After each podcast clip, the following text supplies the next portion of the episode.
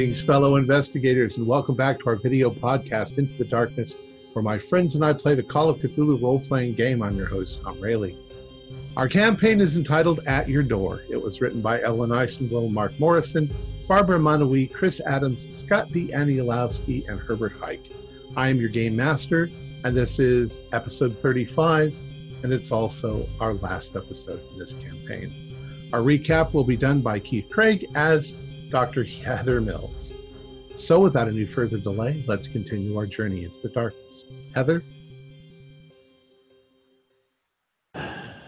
Well, Dad, it's Heather. I guess I'll just talk to you like this since I can't seem to find my tape recorder. I guess there are thieves out out in Tent City. Well, everything's just going wrong for me, Dad. It's again. This is worse than when I discovered that they weren't going to pay for your uh, sickness from the love canal pollution, and I had to watch you slowly die. You know how you said I always had bad choice in men? Looks like I made another bad choice. I thought thought uh, Mr. Glensandi was the type of man that would see eye to eye with me about saving the world from from the elites and those that want to use everything just for profit. Boy, was I wrong about that. He plans to use the world, specifically its people, for his own gain. Worse, I can't even appeal to his basic humanity, as he's apparently not even a human. Who knows what he is, but he's definitely not a Homo sapien. Worse, by being blinded by by his uh, good looks, I've become suspicious and dismissive of my friend Margaret, thinking that she was interested in Glensandi when she was actually looking out for my best interests. I found all this out by convincing them to go see Alex. I'm ashamed to say that I was going to go there to grab him for Glenn Sandy, but then the boy spoke, and uh, we realized that he was speaking the truth. He's a member of the Brotherhood of the Forks. He might be the leader. I can't remember. They live underground. We met Lurleen again. Yeah, the the one that that I that shot at me. I thought apparently she didn't, but uh, who knows when people are waving guns at you? Well, guess what? I was wrong about her also. She she was just being used, and she's not actually an evil person. And in a strange twist of fate, she's dating a Dr. Peter Tate, the missing person that we've been looking for all this time. He just he he didn't die. He wasn't kidnapped. He just walked away from his life. He didn't tell anyone. I guess he just wasn't thinking about how people would worry. Typical man. Anyway, we met Alex and he told us the truth. And it was just so simple. I guess if I had paid attention in Sunday school, I would have remembered that Bible verse, Isaiah 11 6, sooner. You know, the one, a little child will lead them. Well, he showed us the truth. He showed us that mankind has been tricked. We're being distracted by shiny objects and other distractions, and a cruel echo of the future uh, predicted by Huxley. But there is at least some good news. We have one shot to stop them from using all of humanity as chattel. They're meeting at a stadium here in town. Uh, apparently, there's a football team here. Fortunately, Jonathan seems to be able to get some good weapons, and we can fight back. Well, hopefully we succeed. Or I guess, Dad, I'll be seeing you soon in the great unknown.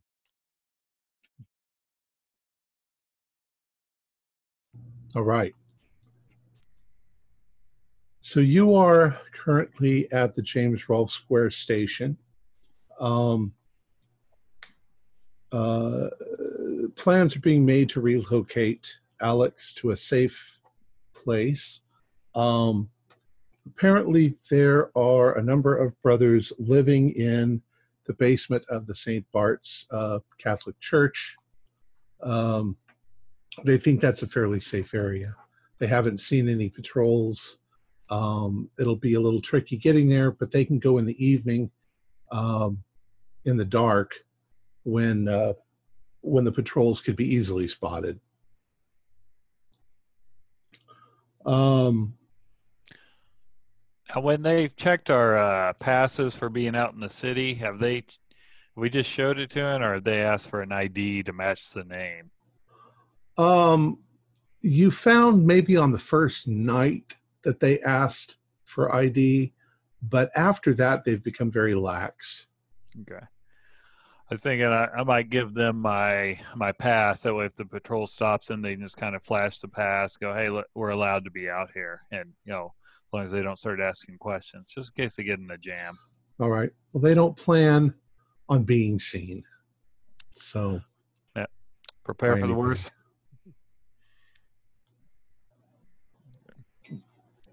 Uh, So- and, go, go ahead. uh, I I was speculating, uh, asking some of the brethren who've explored.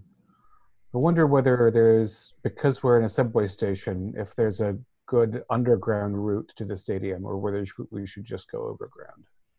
Uh, the stadium's actually not that far. It's maybe a mile from your current position. Um, And there's no power between here and there, so it's. And since it's bedrock, there's probably no train. yeah, I don't think there's a train going directly to the stadium. You normally would have to take a bus to get there.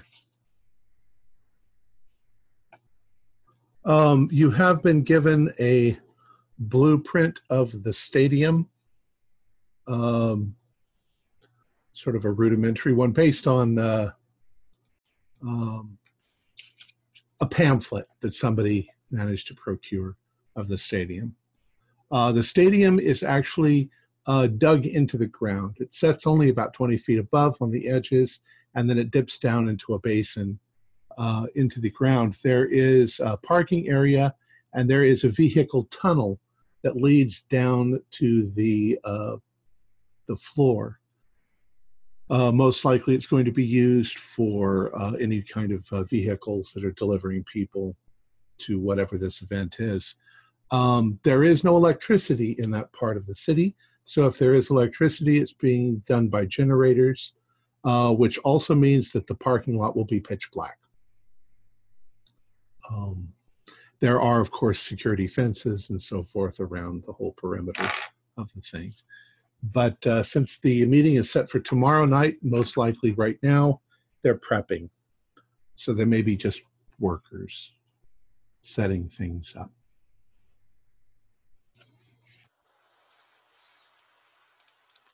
What would you like to do? We'll say that it's, just for the sake of argument, let's say that it's 6 p.m. Now let's say that it's 8 p.m. because it's still light out. It's summer, fall. Right. Well, we want to go uh, scope it out. I think the only way we're going to know, I mean, it's it's not a huge group; it's a couple dozen people. Mhm. So they're going to. The only way we're going to know where in the stadium to look to expect them is to see what's being prepared, right? Yeah. Yeah, hopefully on the field or maybe in one of those luxury boxes, I could see it. Right, but they're kind of far from the action for such a small event. Uh, who knows? Maybe they're at the fifty-yard line, or But they their note said that one of those Chthonians is gonna be there, so Oh, yeah, then yeah, Right. probably. we don't know how much space Yeah. that's gonna take up. right, they I might want to be well back from that. If uh, we plan on planting any devices or leaving any caches, we should plant it tonight. Yeah, I think it's prudent to at least have one. Uh, Dr. Leisure, any of your um, surprises capable of being radio controlled? Or is that just too much tech for our circumstances? Well, if we had I mean, two walkie talkies. Uh, I don't think anything gets hot on a walk. Well, without severe modification, I don't think enough of a walkie-talkie would get hot enough to set it off. Right, even if there were two wires, it's just not that much juice. hmm Right. Well, after the earthquake, you've got plenty of wire. Just pull out of walls if you need it. Um, I mean, a stadium isn't isn't a monstrously huge building, but it's a pretty big building. Um, even if there were wires running all over between the seats, you probably would never notice them. hmm It doesn't sound like there's going to be so many people that they're filling the stadium. It sounds like they're having some little event. Yeah. And if they have generators, that means they have to be running on diesel or gas. So you can Mhm. rig something up to them. Well, we can have the generators. If they're setting up the generators tonight, we can rewire a few of those to provide power to other nefarious devices. Yeah. Speaking of them setting things up tonight, I wonder who the staff is for an event like this. I have Yeah. this creepy feeling that they have filed teeth. Oh, I hadn't thought Hmm. of that. On the guest list, didn't it say military is involved? Yep. There is a brigadier general. There are there are a couple of senators and members of the House. Senators, House members, and brigadier generals do not travel alone. Yes, I I suspect that the personnel that we would run into more often than not would be, I, I suppose, um, Tcho-Tchos, but also uh, grunts and fatigues. Tcho-Tcho's probably catering it. They'd probably be set up inside.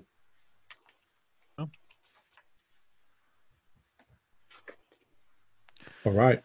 All right. After all, the Lindsays and the and the Chthonians like the same kind of sweetmeats. Hmm. True. Heck, we might even have Secret Service there. We don't know.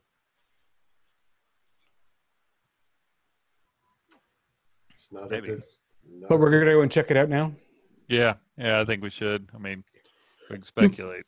Also, if you have all night, you you can make more than one run out there. It's only a mile out, so Yeah. you can Yeah. check it out and then Get the decide lay of the what gonna land. do, and then. All right. So we keep jumping places. Okay. Yeah. It was just me. I was like, what? Where are we now? Six fourteen.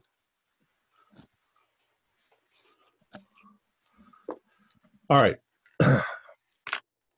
so you dress in at least dark rags, Mm, and um, uh, Dr. Liege, what are you going to bring with you, or do you want to scope it out first and then come back? Uh, let's scope it out first, Okay. Um, and make sure you're not. Try to avoid the color black or navy blue too much, because generally, if there's any sort of light in the area, those colors are too dark and you'll stand out. So Mm, gray is probably the best.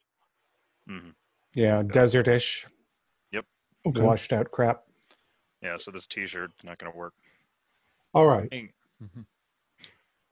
So it takes you maybe 15 minutes or so to work your way through the streets.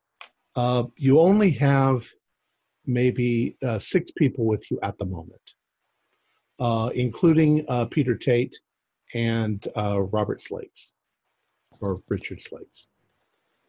Is Um, Lillian excited about this prospect? Well, yeah, but uh, Peter wants her to stay there. She's not really crafty enough for this sort of thing. But um, all right. So during your travel time, do you guys want to do anything or say anything? Well, we're gonna I'll need. be I'll be looking at the buildings along the route, Okay. um, seeing which ones are relatively intact, which ones are just absolutely wrecked. Uh, uh, kind of towards one side, uh, you can see there were mostly residences. On the other side, there was commercial stuff, but it's all low-lying commercial stuff. A few, a few apartment buildings. Um, Uh, any good places to hide in case things go sideways? well, yeah, pretty much all over the place. Uh, The biggest problem That's would be crossing. The biggest problem would be crossing the parking lot, which is a vast parking lot.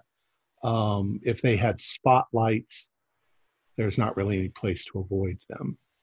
Mm. But right now they're dark, so there's no.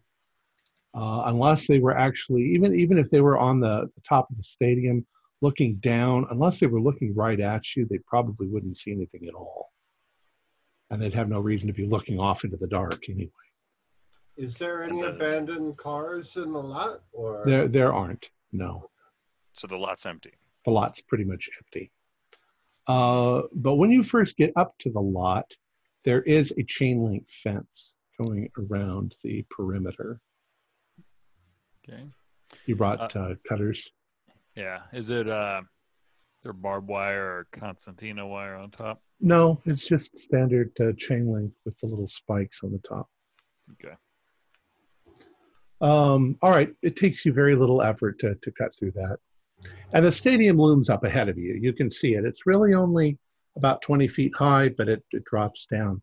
And you can see, since you're approaching it kind of from uh, the south Got on it. that map, um, you can see that over to the left, there are some lights.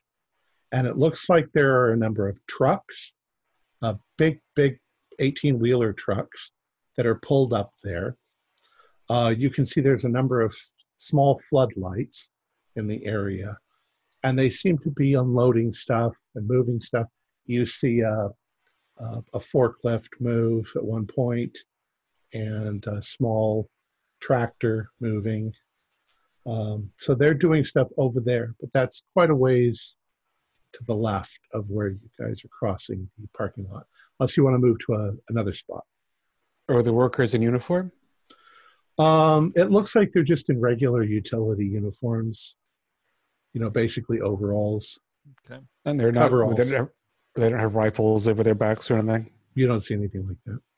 Dr. Leach, uh, some of the forklifts, they're either gas powered or I remember at the uh, my last internship, they had uh, propane powered uh, forklifts also. There might be some propane canisters.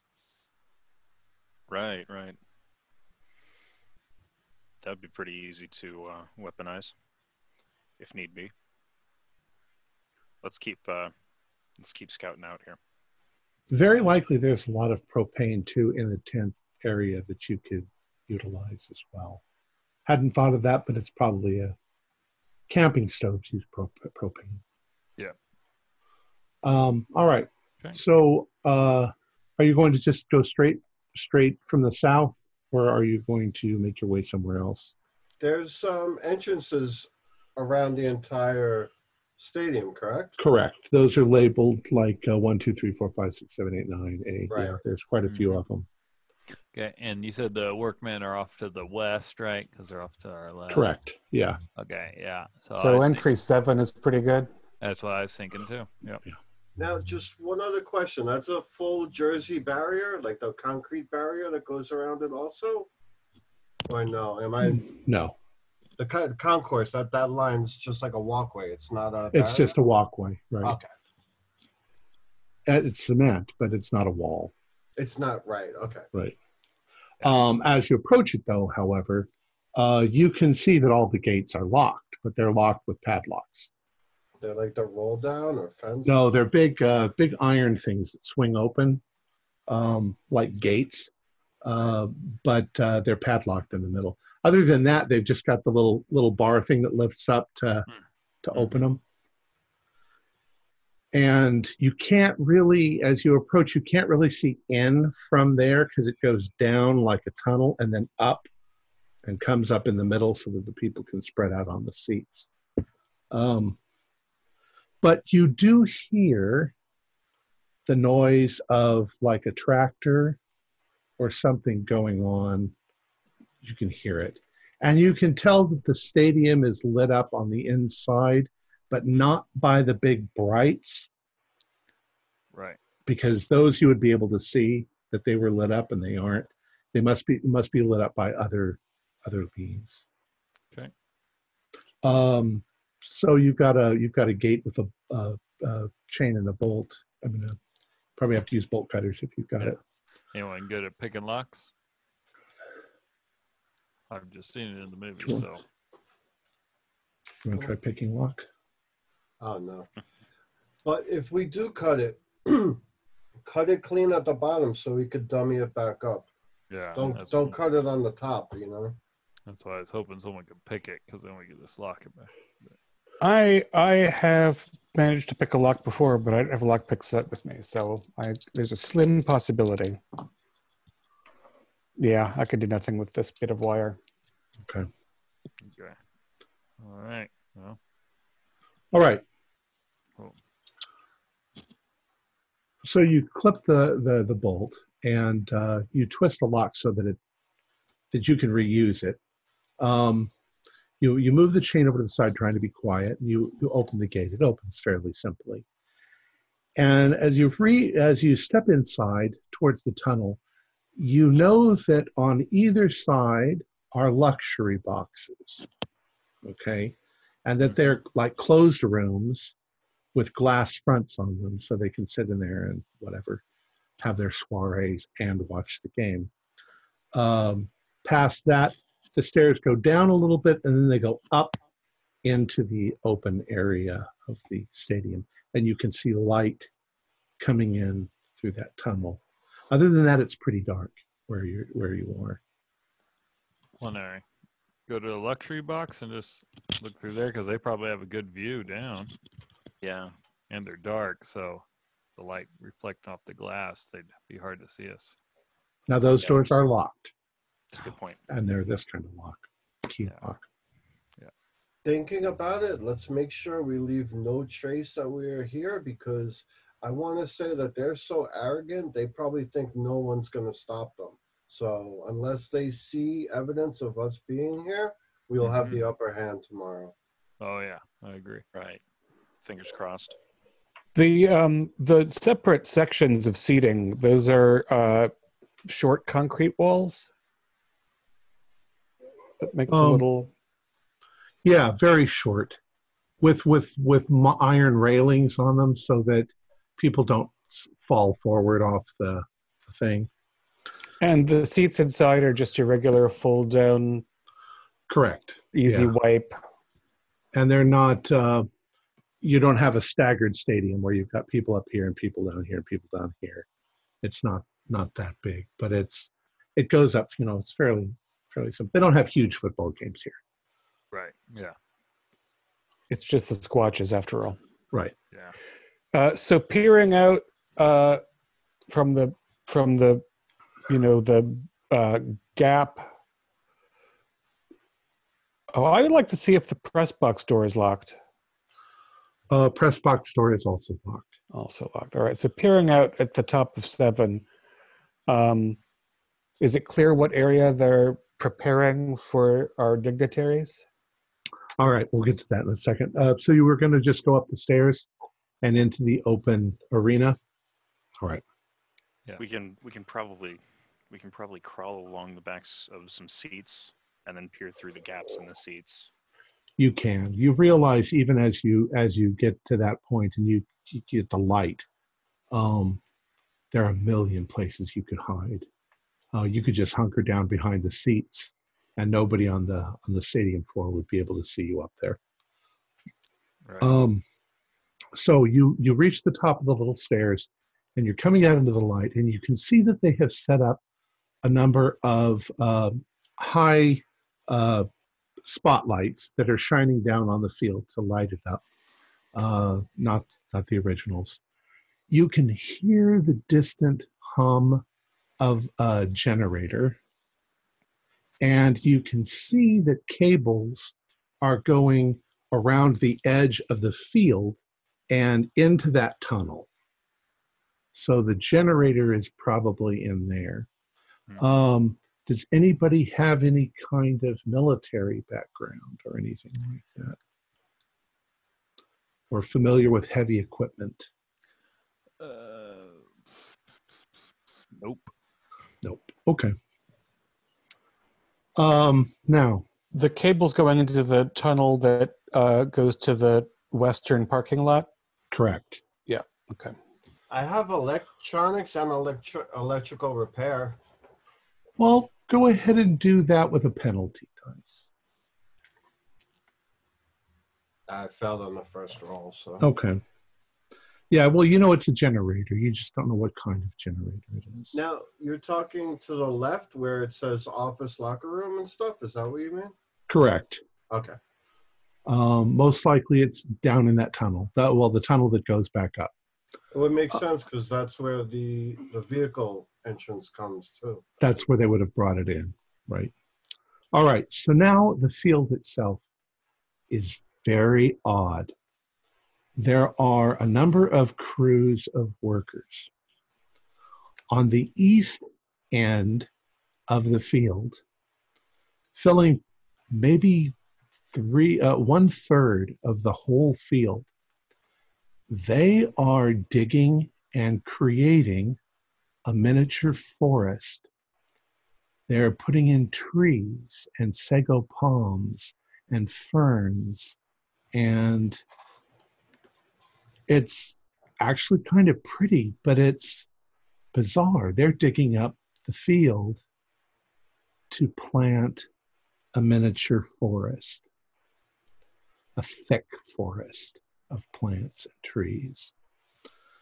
Hmm. There's a second group, and they have a small crane uh, that is in the center of the field, and they are currently unloading from a truck that has driven through the tunnel a huge black rock. Uh, it's about 10 feet across, maybe five feet wide. It's irregular in shape, and they are setting it in the dead center of the field. On either side of that, they're setting up some very strange things. They're setting up um, poles that almost look like they're made out of gold or brass. And on the top of these are hooks.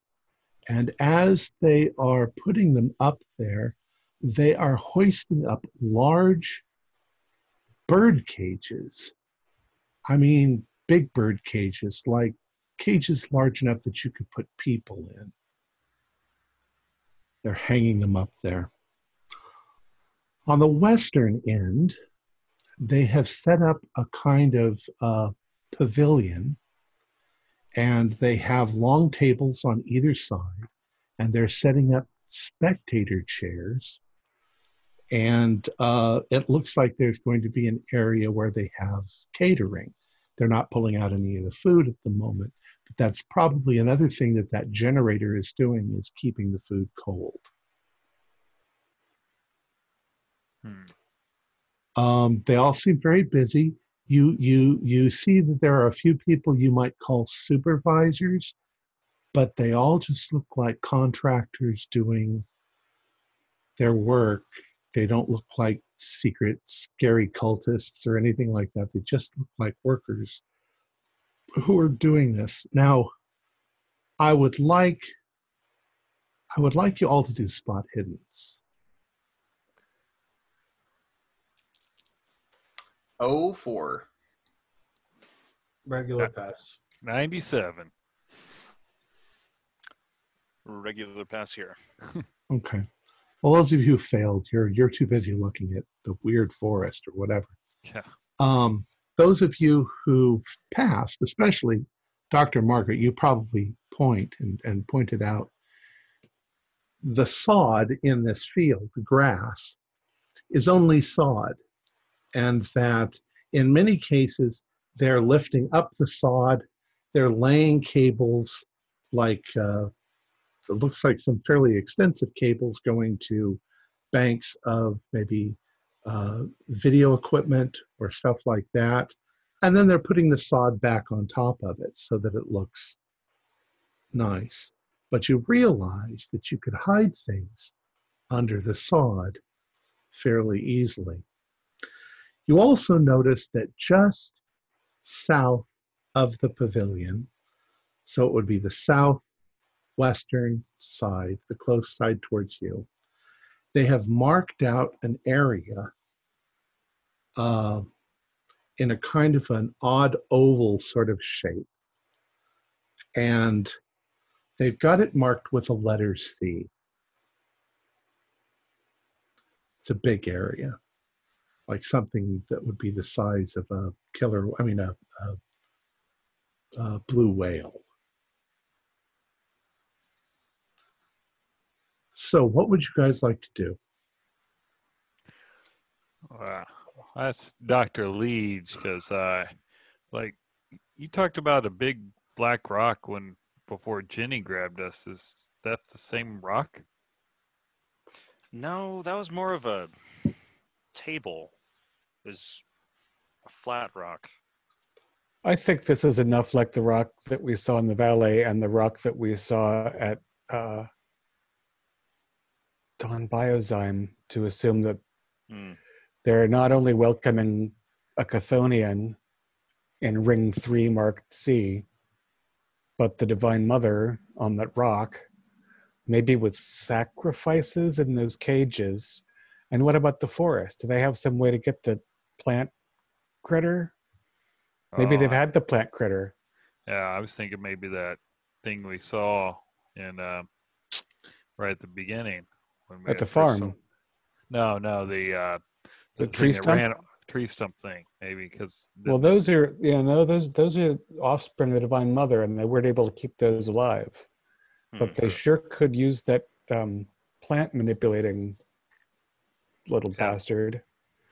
So they really want to impress this crowd with the hopelessness of human autonomy, with uh, a goddess and an ancient Well, you know, worm.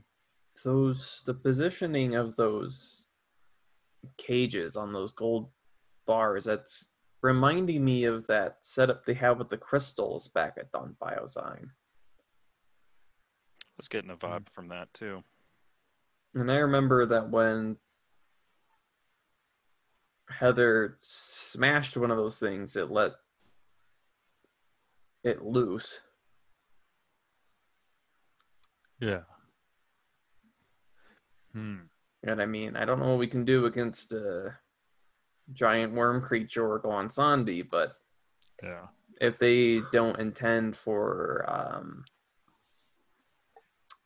uh, Shub-Niggurath to go on a little walk, might be all the damage that we need. Possibly.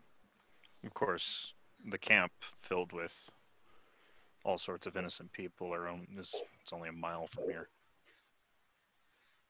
That's Right. true. So Yeah. it's uh we've Well, we've she found didn't do any harm. option. Yeah. I mean, she's I mean, when she- been. So, yeah. when she left on Biozyme, she just went straight up. It's not like that uh, that thing in Toronto that tore a swath through the northern Right, hemisphere. right. But also, I don't know. I mean, there were more of those crystals, or there was an array of more than four. How many? How many of these poles are there? 12. Oh, yeah, that sounds very similar. Um, Well, Yeah. You can, uh, Dr. Leish. how easily could you improvise a nuclear device? Because honestly, No. this is so much worse than I thought it was. No, how about uh? I was thinking maybe you could I, make I don't have time to measure the length Yeah. for the blasting caps on that thing. Yeah. I think maybe you could make something that we could put under the sod that they stepped on it, the chemicals combine, and it was uh, spontaneously combust and like start fires. I would prefer less uh, less landmine esque Mm-hmm. and more um, if if we can remotely control the detonations, that would be best because Mhm. we could use it to herd them into an area and Yeah. more effectively take them out. I mean, what if we if we set up some things under the seat, and we set up some things under those gold poles, Mhm. and perhaps some incendiaries in their little forest, Yeah. I was thinking maybe uh, and and s- one final thing for their generator. yeah. No, Because I mean, we can run wires under the sod like they're doing, What and set up switches perhaps we also up need here to figure seats. out we also need to figure out what sort of exit routes they would take um, which honestly might be a fool's errand looking at the inside of this place Yeah, they're if kind of they're, if they're enterprising enough they could vault that low fence down there and then run up the stairs. Yeah, there's not a lot of ways that we don't have enough manpower probably to hold people into the stadium. They're kind of made so people can get out quickly. Although it is the case that they're probably not opening up all of these side entrances that would normally be fire exits That's a good point. because yeah. they're self-secure and uh, and relatively small in number. So we presume they'd probably be going out toward the west. yeah. And if we could drop if we could drop part of that tunnel, that would definitely hem them in. But Alex Well, also wants us to learn what they're planning. right. So it's not just enough to to trap them or eliminate them, although that is my heart's true desire. Yeah, I think Alex needs to see this place because it's not that busy right now. He might be able to glean something we're not. And B, I think all those people that went into that pit are probably underground here somewhere. That's gonna wind up in those cages. I just. Oh, I uh, think the people who went in the pit are already being digested. For their for their But there's sake, I'm hoping that they're No already shortage of people for them to steal. I mean, you know, it's a ruined Mhm. city. They could grab any 12 gone. patsies. They could grab they could grab twelve every night, and we wouldn't know until Yeah, who could catch up? Yeah. There are no um there are no people who here who look like children. No. I trust. That's good. In fact, you don't see any females. They're all men. They're all not necessarily um, clean cut. They're just blue collar workers. Um, I mean, you don't know if they are involved or not, but they- they don't look like anything special. Um, everybody do a listen roll.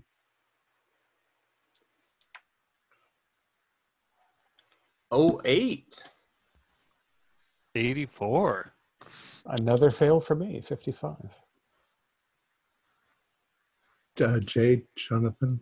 I believe that's a fail. Okay. So, I felt Margaret, as you are there, uh, you can see that another truck is entering the tunnel and heading in, and it's distant. You hear it in the distance, but it sounds like animals. And as the truck pulls in, you can hear the sound of the truck, but you're pretty sure you can hear the sound of cattle. Um, the truck stops, the workers get out, uh, they put a ramp on the back of it, they open up, and they begin leading out cows. Like a dozen or so cows. You know, Jenny used cows to summon Shub-Niggurath. Well, and as you're saying that, you see that somebody has appeared.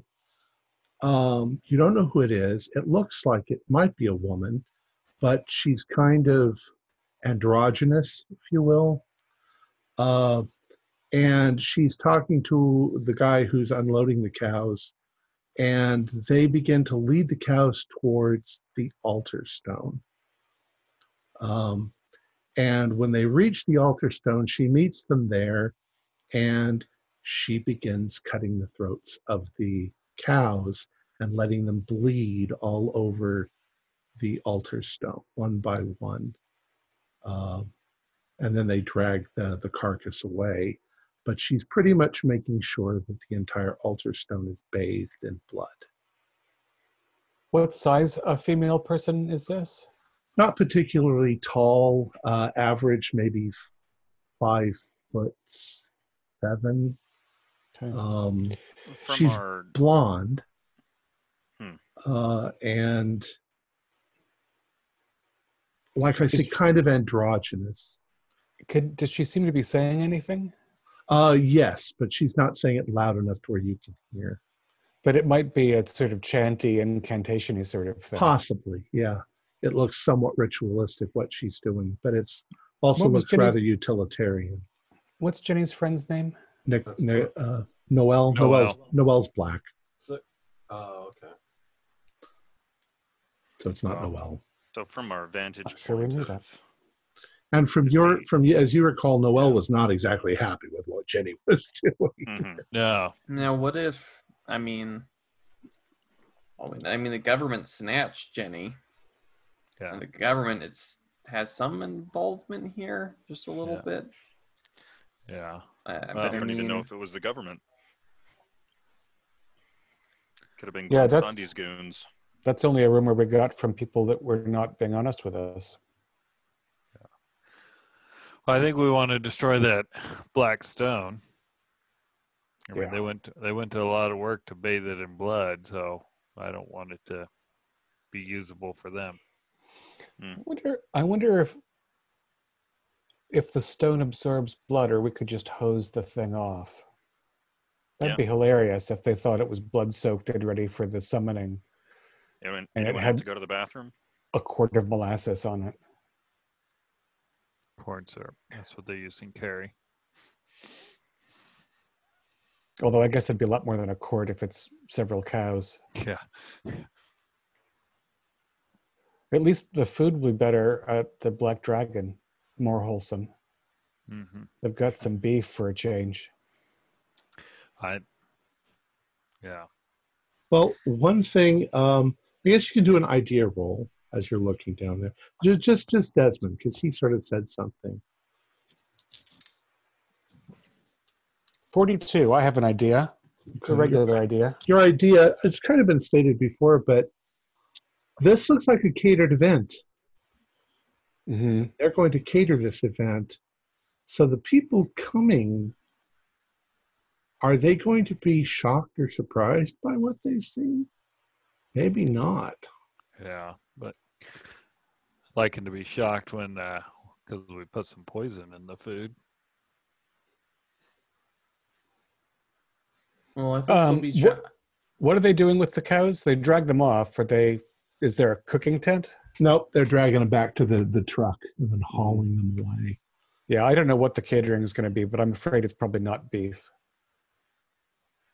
and The look, Lindsays are there. So Well- when they, Go ahead. I'm not really worried about their catering. I mean, I, I'm pretty sure we're all thinking the same thing that it's going to be Black Dragon. Um, now, they created quite the electrical field at Don Biozyme, and Gold's a pretty good electrical conductor. I'm sure that they're doing the same thing here.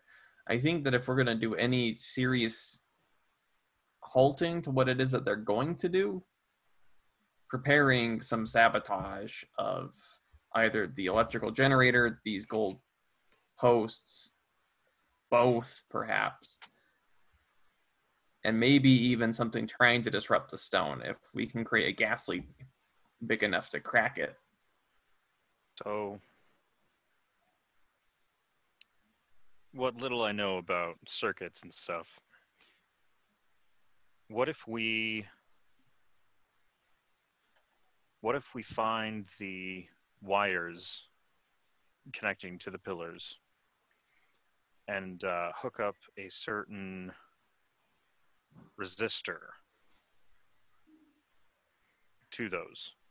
not only to lessen the amount of current making it to the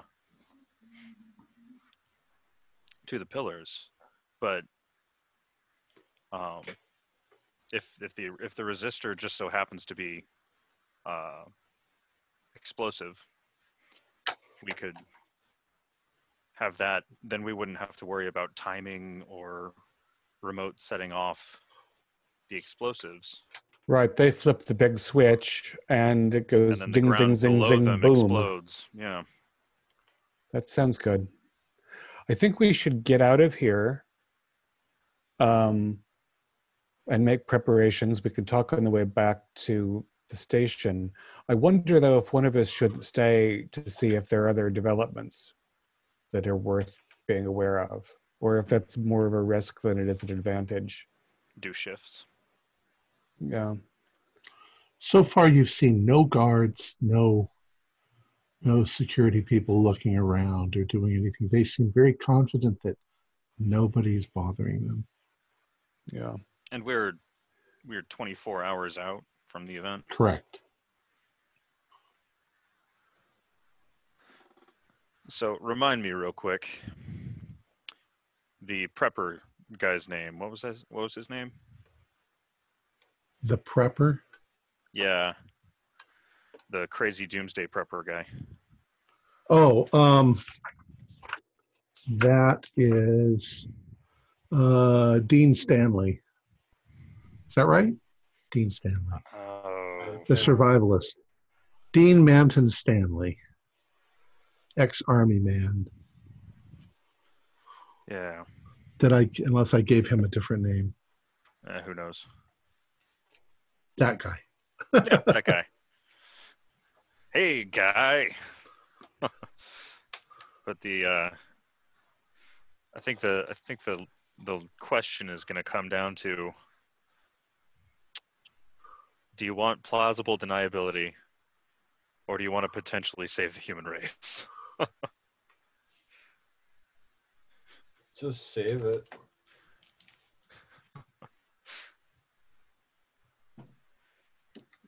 I have a feeling of impending doom right now. right? Yeah.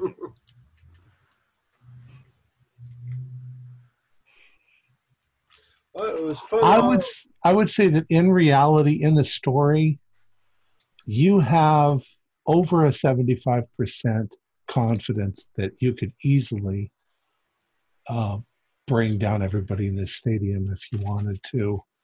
Uh, if if those people leave hmm and they leave that field unattended for any length of time, it wouldn't we be need- that hard. We need like an hour or something, and some and some uh, extra cabling. Don't you have that like a rocket launcher or something also? Uh, I don't you- have it. anti tank. Yeah. Uh, yeah, I Right. don't You have have, it. a, you have a crazy Stanley's got friend with some some good weaponry. I You've thought- also got you've also got the the dish thing surveillance to listen Yeah. to things going on. Well, he's got that. Yeah, So to go back, He gave you night vision goggles. uh, just a, an optic, a scope. Just a scope. Um, now, if, if uh, there are probably some fairly heavy cables that they're lying under the sod. yeah. Uh, if you just took an, a hatchet to one of those and exposed it like 50% when it wasn't live, of course, then when it was that's no turned fun. on, it would be pretty messy when it was turned on, wouldn't it?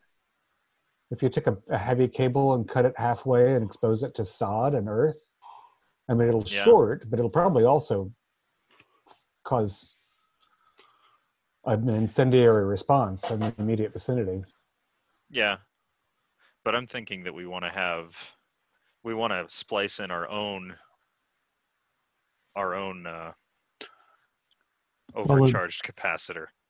Uh, we're not we're not playing at the moment because we're waiting for Heather. But uh, you also don't want to sabotage everything, and then they have to postpone the event. yeah. We want to make it, we want, want to make it appear as harmless as possible. Right. We don't want to break spring the stuff. trap. We, yeah, we don't want to. Yeah. Yeah.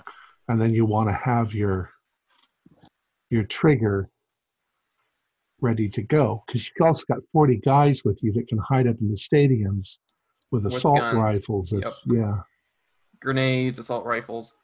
Oh, that's a good point that I hadn't considered. We don't have to. We can question them after we break stuff. We don't have to get the truth out of them and then set off the explosion. Well, we if can- we get that listening device, No, we can just we can That's blow true. every we can you know blast everything to hell and then catch a couple of the survivors with a lot of armed. Right. Oh, if we I- get if we get the Lindsays alone, I, I didn't say it but I, I what i neglected to say they're also setting up kind of a podium uh huh. so they're obviously So- going to So there's the on the on the uh, west side. There's the seating, and then the tables, and then a podium, so that people in the seats can look at the show of the goddess and the worm and whatever the hell's in the forest. now So the oddly enough is- the Do we The- do we do we burn then pillage or pillage then burn? It's the old question. Um, how about letting some of the the red shirts know that once shit kicks off, maybe disable the the head honcho's vehicles or something, so that at least we get a leader. Yeah, Yeah. actually, as soon, as soon as they start up the band, we should take all the ignition cables out of those cars. I'm doing Uh, this rather crudely.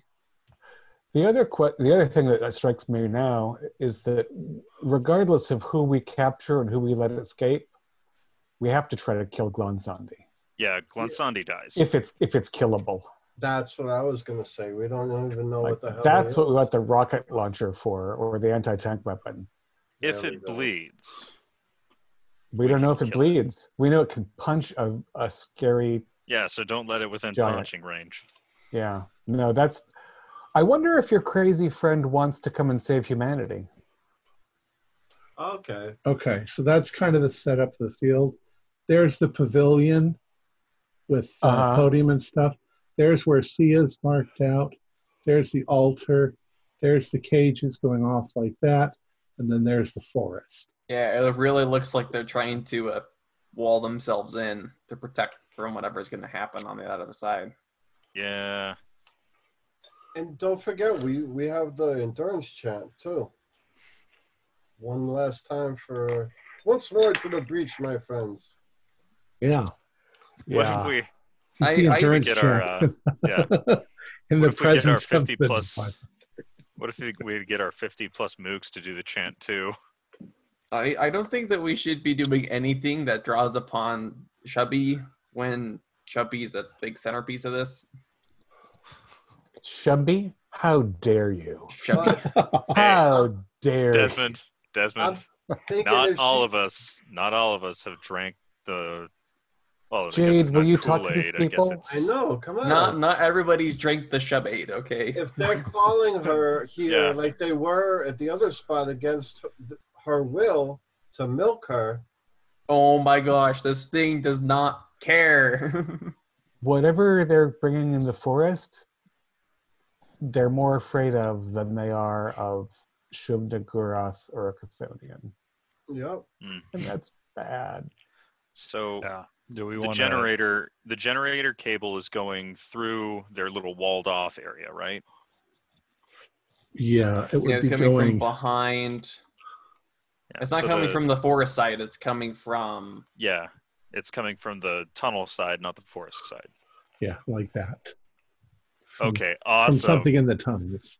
All right. Yeah, that And then it's- pavilion's And it's going That past the pavilion to it, under the sod. It's going past the pavilion to the golden hmm Right. cages. We could blow that. No, no, there's nothing going there's nothing going to the golden cages. The golden Oh, cages okay. are not wired at all. No, but they're cemented in.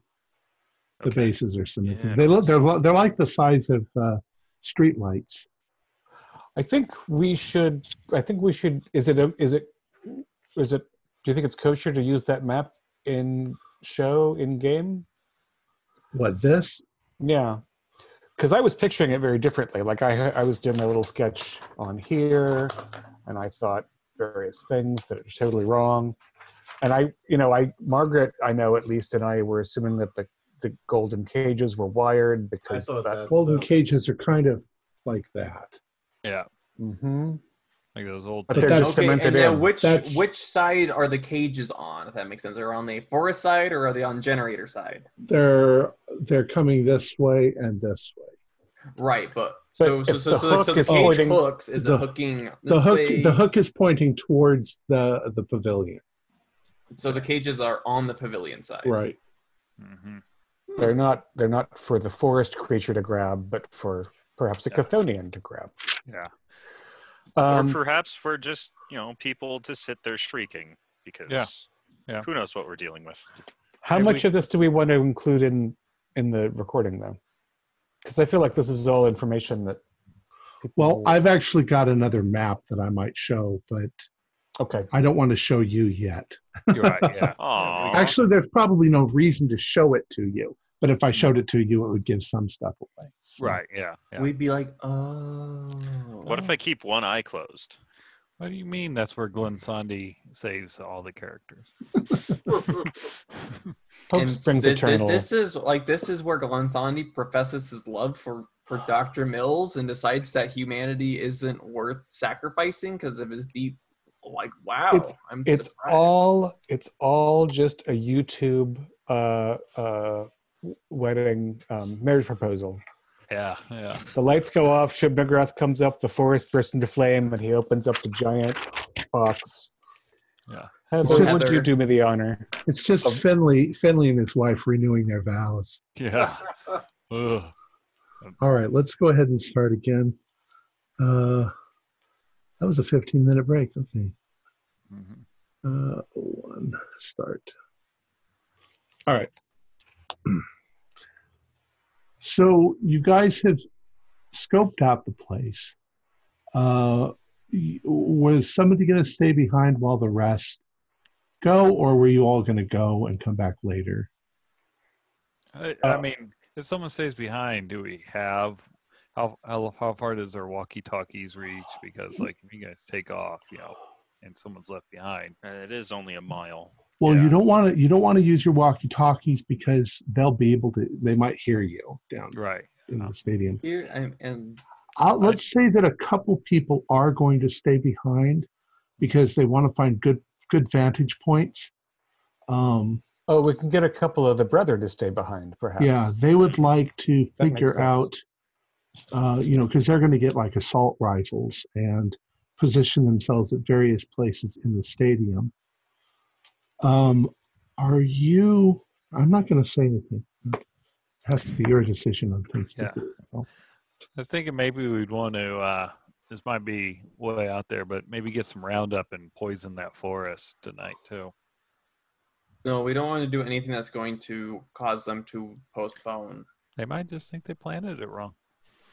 But they'll Still postpone. They'll postpone. We don't want them to do that. If we're gonna do anything to the forest, I my vote is something more of a fireball throwing Yeah. the forest to the ground. But Like- we have to trigger that once they're already underway. Um. As somebody who has studied biology and ecology extensively and the destruction that mankind does to it, is there anything about the ecology of that little pseudo forest that strikes me? Is it does it represent like ah that looks like an island in Bali, or this is the perfect place to grow a fungus, or No, not necessarily. It looks like they got trees from a local nursery. it's just a little fake biosphere for the Right. But for the per- they've gotten gotten mostly, you know, uh, there's no uh, dead leaf plants. They're all in f- uh, full growth, but they're f- most of them are fairly large. Um, it's like they brought in a lot of large trees and then filled in with palms and uh, and ferns and stuff like that. But it's pretty dense. It's not once it doesn't suggest any, it doesn't suggest any particular ecosystem though it's just the greenest place they could make right. artificially fair enough uh, well uh, dr leach uh, you know while you're doing complicated things any fool can make something a bit like napalm that will make a mess of a small forest enclosure if that's useful Oh yeah. In fact, if uh, if we can nick some of those propane tanks, then Yeah, I mean we can more- make all the easier. Molotov to- cocktails easily. I think the kid Um, needs to see the spot. What is I mean, what insight is he gonna give? He's not like he doesn't have some divine insight, Jade. I mean, Yeah. He's special. he's a ten year If old he's gonna kid. if he's gonna glean anything from this, seeing it, a picture would suffice. Um, also, let's talk about Alex for just a moment. He is a 10 year old kid. He sees things clearly, but he doesn't have advanced strategic knowledge of how to do things, you know, because he's 10. but if you if you started teaching him that sort of stuff, he would get it completely. So yeah, Right. there might not be any reason to bring him. And I'm sure he's not like some great occult scholar. he also has like curiosity. His curiosity is almost mm. insatiable because everything is wondrous to him. He's ten. Right. I mean, he wanted to come because he wants to look at the giant worm. I mean, Uh, yeah. On the other end of that, he did have insight into Glansati, which appears to you as a normal person, but apparently it doesn't appear that way to him. Yeah. He seems to flow from one place to another. He doesn't walk places. Right. Super weird. All right. So we'll assume that the six of you, or the five of you, um, uh, head back to camp, or head back to uh, the station. Um, and as you arrive, you realize that something has happened. Hmm. They found it. that there are uh, there's nobody out front uh, that well, a couple of the trash cans have been knocked over um, that uh, there are marks in the dust of what looked like cars out near the, the front of the station what do you guys do And this is the the station. This is the station. This is before you go the- into the underground. Okay, so not the refugee camp, but the, the Correct. station. Right, the station. Okay. And Peter Tate is with us. Correct. So is uh, Richard Slakes. Okay, so uh, Peter, Richard, um, this looks uh, disturbed. Uh, do you have? Is there a signal that the brethren use or anything about sort No. of thing? Not really. If Lurleen is down there, is there some way that you could communicate with her? Well, not really. I mean, Would they would everyone have moved by by now? well, I hope so, but they uh, uh, they wouldn't have left it. They wouldn't have like knocked over trash cans. Hmm. Right. Do, do All we right, so know? the place got hit. yeah. Yeah. Do we know where they went? We could go there. Uh, Well, they- uh, They were going to go to St. Bart's. yeah. So we should definitely check out if there's a safe contingent at St. Bart's. Does it smell still of gunpowder at all? Or are there spent casings? Um, yeah, you can smell it now that you say it. You can smell there's gunpowder. Uh, you do see spent casings uh, Right. from uh, from I don't know what would be a, the typical assault weapon, Yeah. military looking assault weapon. M16, M16 at that time. Well, uh, uh, Peter, uh, I'm sorry. I hope Lorraine's okay. Um, Let's let's go in and check out to make sure. uh, okay. Um, Is there a Do a back quick way in? run through. No, there's not Hopefully- no other way in. But Hopefully, we don't find any bodies. all right, I want to stay up top uh, with the loudest thing I have in case there's a return. All right, keep an eye out. all right. Um, you make your way down to the entrance of the station, and almost immediately, who, who's going? Okay. I'll go. I'll go. Okay, just just the two of you. Um, almost immediately, you see smears of blood. Um, you uh, you go through the entrance, and uh, more smears of blood here and there, um, and they're odd. They're odd smears of blood because they almost look like they're whites of blood on the walls, some of them very large, but no bodies. Um, there's also places on the ground where large swathes, swatches of garbage and stuff like that have been brushed aside, as if something, as if they were like a, they were all on a carpet. The carpet was moved aside. Right. Um, you make your way down to the next level, and it's pretty much the same thing. Uh, not I, all of this is not a huge amount of blood. I mean, a lot of the brethren were with you. Um, but as you get to the second level, you do see over in one corner uh, one of the brothers uh, is sort of smushed up against the wall, and you can hear him wheezing. He's like this, but he's been partly smushed. Mm-hmm. Um, Uh, I'll go Get over. over to him. Yeah. What happened here? we were we were assaulted. There was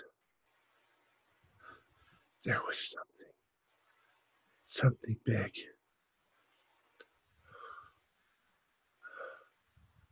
It Yeah.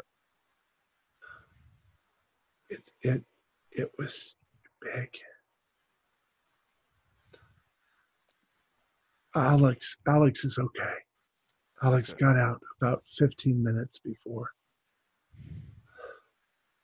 Okay. Huh. I'm going to. How many uh, how many people yeah. were here? maybe a dozen. The thing sort of it it and he dies. mm, Damn. Well, Uh, Alex made it out. Yeah. How there's high? Definitely what's going the, to be more than 12 people dying tomorrow. Yeah. What's the highest blood s- swath? There's one that's like right up against the wall and the ceiling. Okay. So way up there. You know, now that he said it that way, you get the impression that things were just smushed like flies and smeared. Yeah. Think big, big Jenny. Mm, I don't know. So hand, there's no handprints. Well, who knows how she looks now? She's growing are extra there arms. are there and- any? Is there anything print like? Just huge swatches that have seemed to have been brushed aside. All right. And is that as far as we can go? There's no, Um, yeah, it's pretty much as far as you need to go. okay. Um, and there are spent uh, cases of, of ammunition, military grade ammunition. And the Brotherhood didn't have M16s and stuff. Okay. All right. No. Good. Just confirming. All right. Shit. All right. We need to make sure.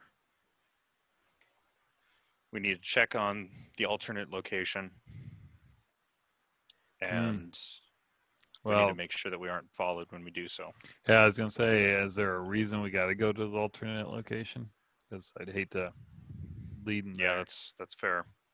Of course, if any if anyone was taken and interrogated from here, how many people knew the alternative location? Probably not too many. Yeah. It's not like they shared it with everybody in the room. They just Yeah. Um, Yeah, Let's- if this see how many- conversation continues up when you guys get to the surface, I'm Mhm. going to say well, there's no way we should go anywhere near St. Bart's. I mean, for all we know, there's a chip in one of our heels. Like Mm, they have fair. enormous advantage over us technologically. How did? Um, Uh, oh, sorry. No, that's all. I just think we should we should coordinate with the few that we have and not count on the 40 brethren with assault rifles. We can hope for them, but I think we're on our own. How did Alex describe Glenn Sandy's movement? Flowed. like he was constantly having to reform himself. I And look, I mean, yeah, the the intense. I I think I know where you're going, Jay. That I mean, we saw Gonzandi, uh, you know, Yeah. destroy that creature with his bare hands back in Canada, back in Toronto. Yep. I, mean, I would sure- like, I would like you all to do a, a spot hidden. Uh, it's not not for an immediate thing, but it's for that incident back then. And tell me if any of you get an extreme. Oh, I will spend three points of luck to make it an extreme. Roll it. Okay. And I will not spend three points of luck to make it an extreme. I will not spend 26 points of luck to make it an extreme. Margaret, something has bothered you about that moment when you saw Guan Sandi use martial arts to attack that mutant that was coming after you. You you've dismissed it as an optical illusion. You've you've thought what you saw couldn't possibly be real, so it must have just been a trick of the mind, a trick of the light. But at that moment in time, Glansandi had three hands. Because one was here, one was here, and one shot out and hit the thing. And it was like a cartoon where they move so quickly it looks like they have multiple hands. That's what it was like. Glansandi have had three hands. Yeah, not only did Glonsandi have three hands, he seems to morph another hand. Hmm. I mean, and it's not like his clothes were tailored differently. I mean, this creature might be, um, you know, imitating clothes too. Yeah. That clothes might not even be. In fact, based on that, yeah, I don't think it's clothes or even clothes. So, tell me what you're going to give me sort of a list of what you're going to gather together because we can move ahead. This this will be taking place this this evening. This will be taking place tomorrow morning and the next day, and then we can move ahead to the evening's events. Um, Dr. Liege, do you think your um, uh, um, bunker crazy friend, how much ordnance do you think he'll part with? And do you think he would want to come and save the world? And could he be trusted to not fuck everything up? Um, on that last point, I really don't know. okay. And on the second to last point, I'm. I can give it a go. Um, without playing if we, sorry, without playing through that scene, hmm um, if you go when you go to him and with the urgency in your eyes and your and your demeanor that you need these things because something terrible terrible is going to happen. And it's the gray aliens. it's the gray it's whatever it's whatever horrible brazilian conspiracy you could come up with. He gladly lends you whatever you want but he doesn't want any part of it. And you get the feeling that he's a chicken. Hmm okay. Despite all of the the shit that he's got. He's No. really a coward. Can we get sterno cans? Oh, i don't see why not. Sure. Okay. Rain Jacket Rita would have those probably. Yeah, people will probably use them to cook in their tents anyway. right right hmm You could make some sort of napalmish cocktail out of that too. Mhm. Yeah, and and they'll be they'll be in boxes in the commissary because how else are they keeping these pans warm? Yeah. well anything reasonable i'll accept so um except the nuclear device Yeah. So I'm yeah I like I'd Yeah, like where to can we find where can we find uranium? depleted yeah. Um, just heavy water. I all I need is heavy water. Um, Oh, yeah, that's I been, that's been in my backpack the whole time. I think that the uh, the Sterno Forest catapult plan Mm. is worth is worth an effort, and that way we're at the far side of the stadium. That can be set up at the far side of the stadium, uh, and that can cause a lot of damage to foliage. And then we assume they need the foliage.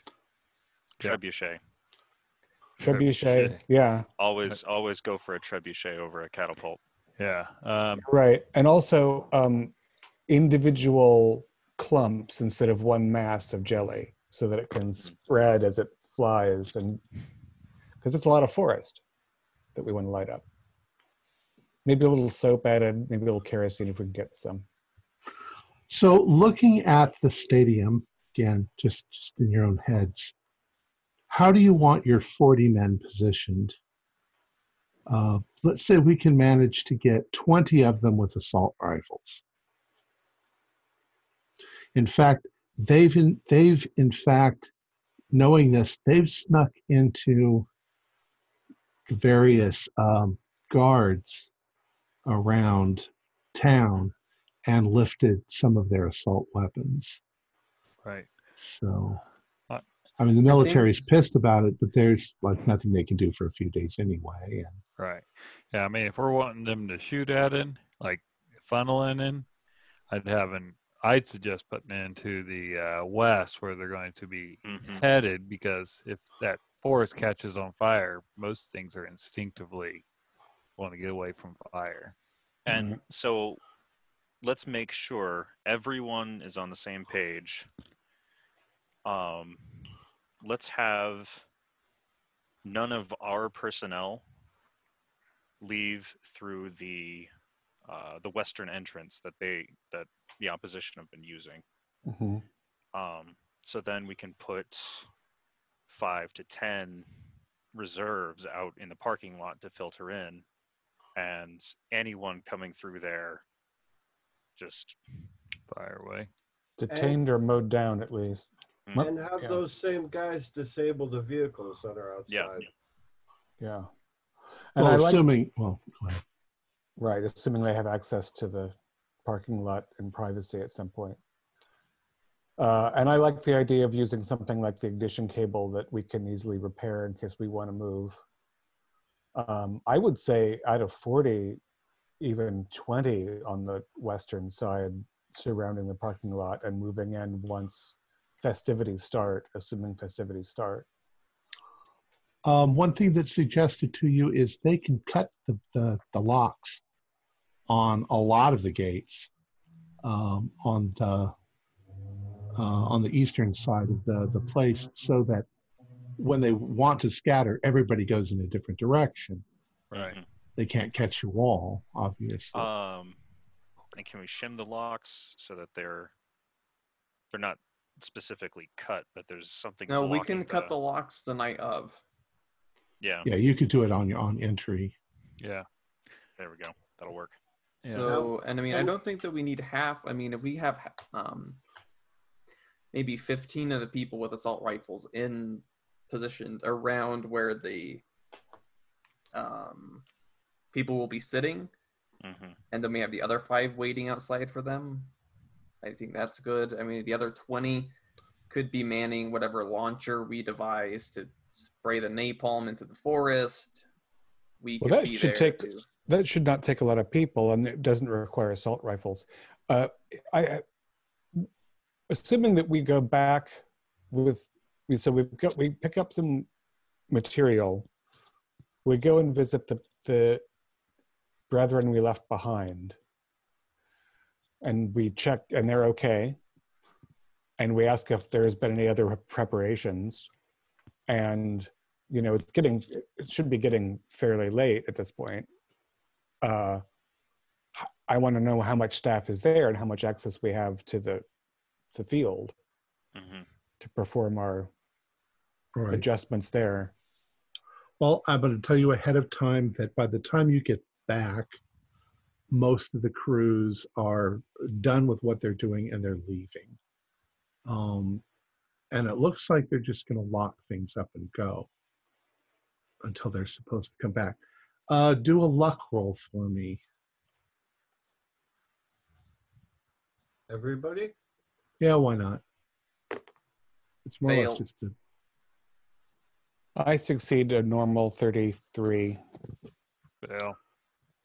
Uh, Desmond, you happen uh, to be in a corridor, you know, helping to coordinate these people. When you hear somebody walking, uh, walking nearby, and it sounds like a crew person talking together, says, Yeah, I think we're all locked up now. We don't have to be back until 9 p.m. tomorrow. Mm, nice.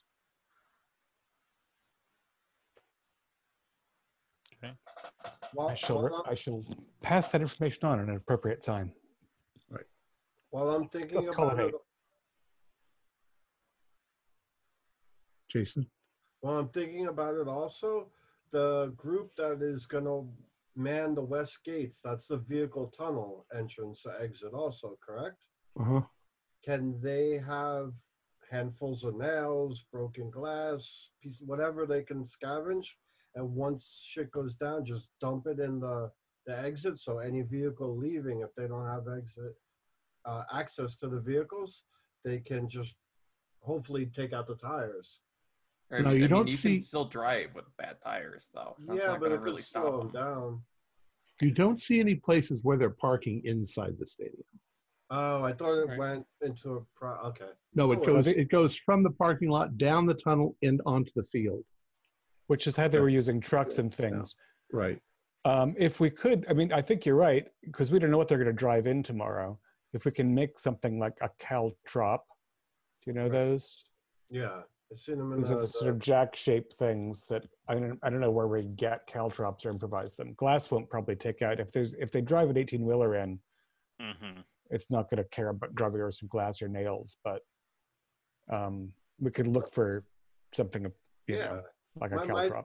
My thought was if you disabled one vehicle, it'll bottleneck the rest of them. That's what I was. Well, getting I mean, I think a couple of um, automatic weapons fire taking out a driver would put a pretty good halt to a vehicle. Yeah, I'm just trying true. to It's hard to get out of the tunnel when the driver of the first truck is I on think we need fire.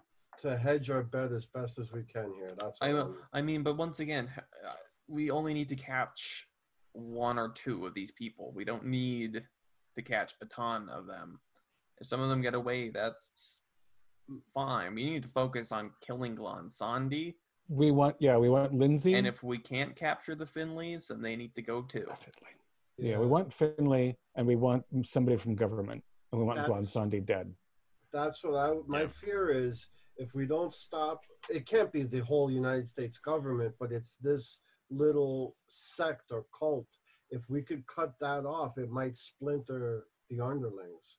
If it infects the whole government, I mean, the United States, it's it's the greatest nation in the world. If they're infected,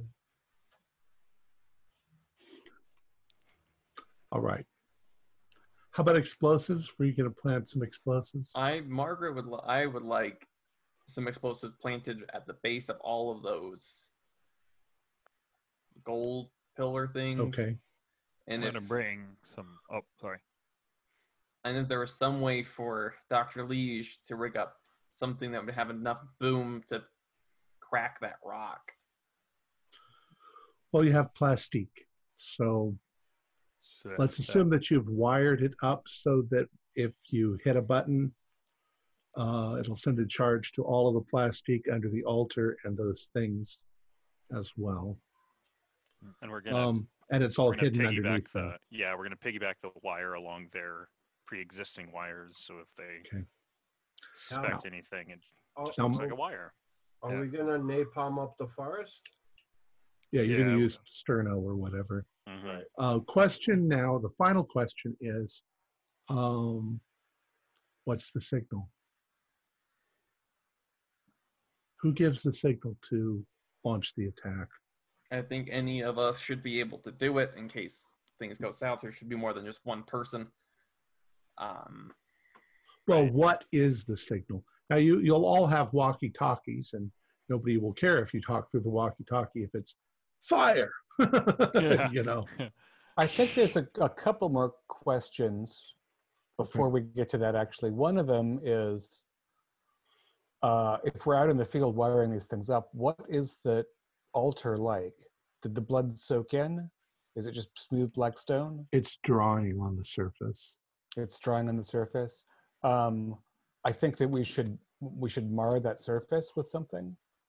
Bring some palm oil. well, I, I, I mean, if, if if they can somehow sense that that their altar isn't ready, Exactly. Uh, good they'll point. postpone. I mean, we can't. Unfortunately, we can't. We could just put a halt to this and have them do it somewhere else, but we don't want that. No, We that's a want them all good point. Desmond, Uh, don't don't pee on that. That might zap you or something. Who knows? that, that plastic will be enough. Uh, Hopefully. yeah, Yeah, Hopefully. I'm pretty sure it's enough. The so the question about how we trigger it is: Do we wait? What if the cages have human sacrifices in them? I mean, we there's Do nothing we, just could do. They were gonna they were gonna be go? dead anyway. Desmond, they were gonna die anyway. So if they bring out twelve people chained up, and Lurlene's one of them, this is a conversation not around Peter Tate.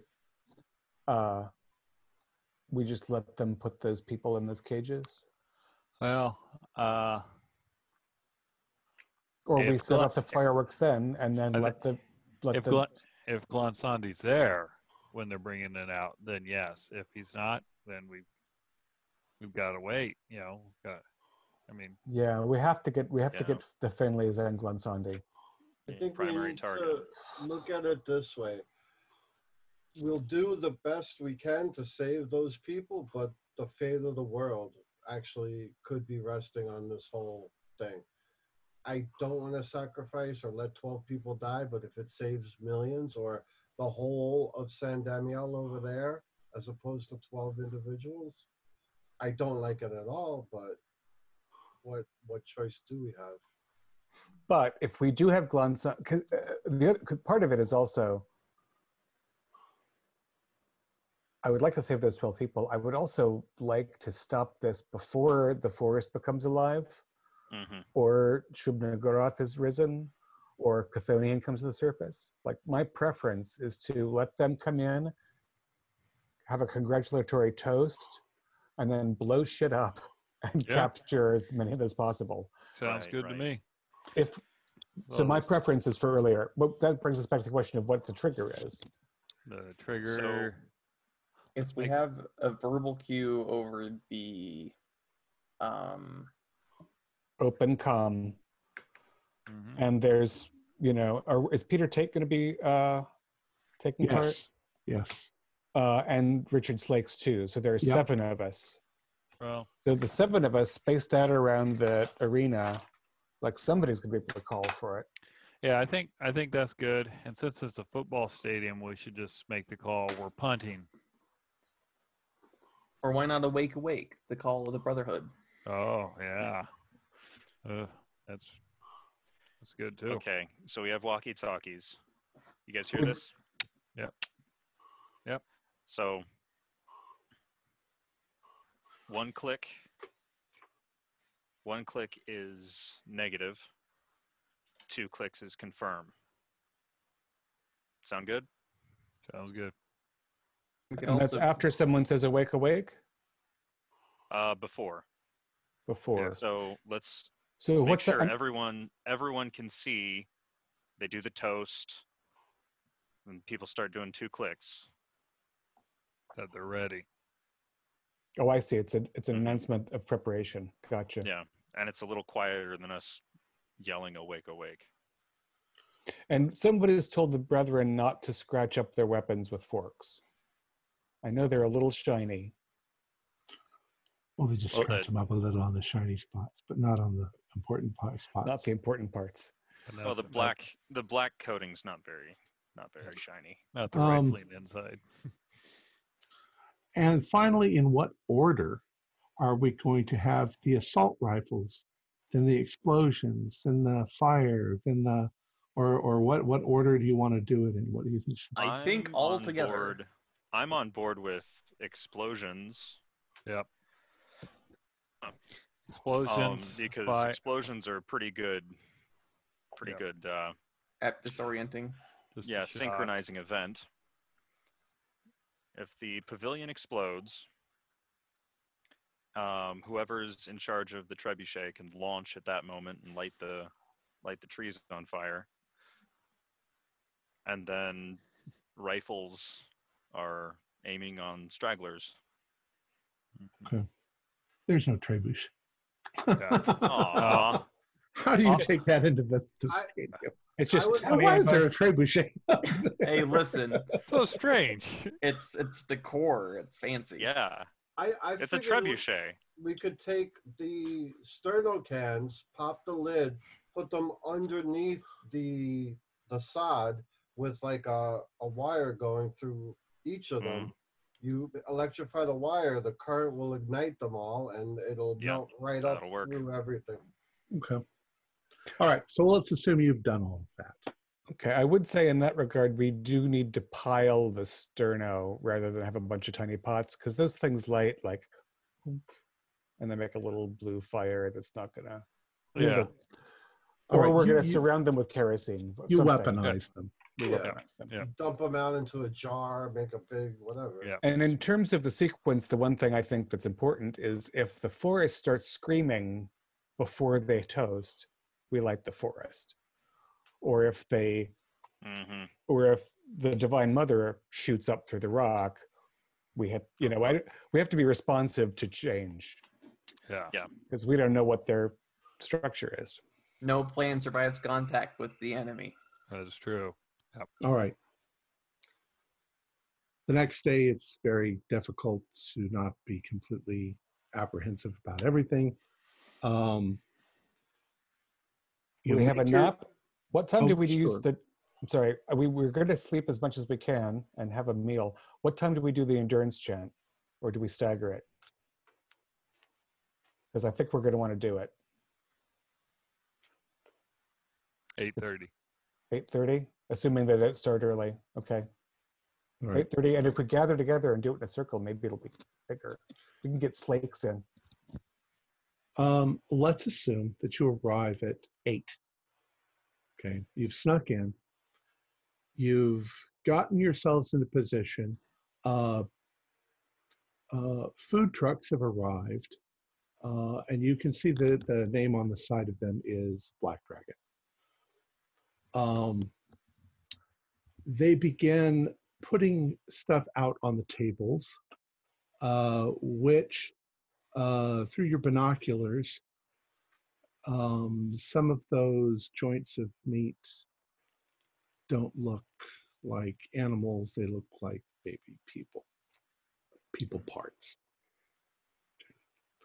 Um, about 8.30, um,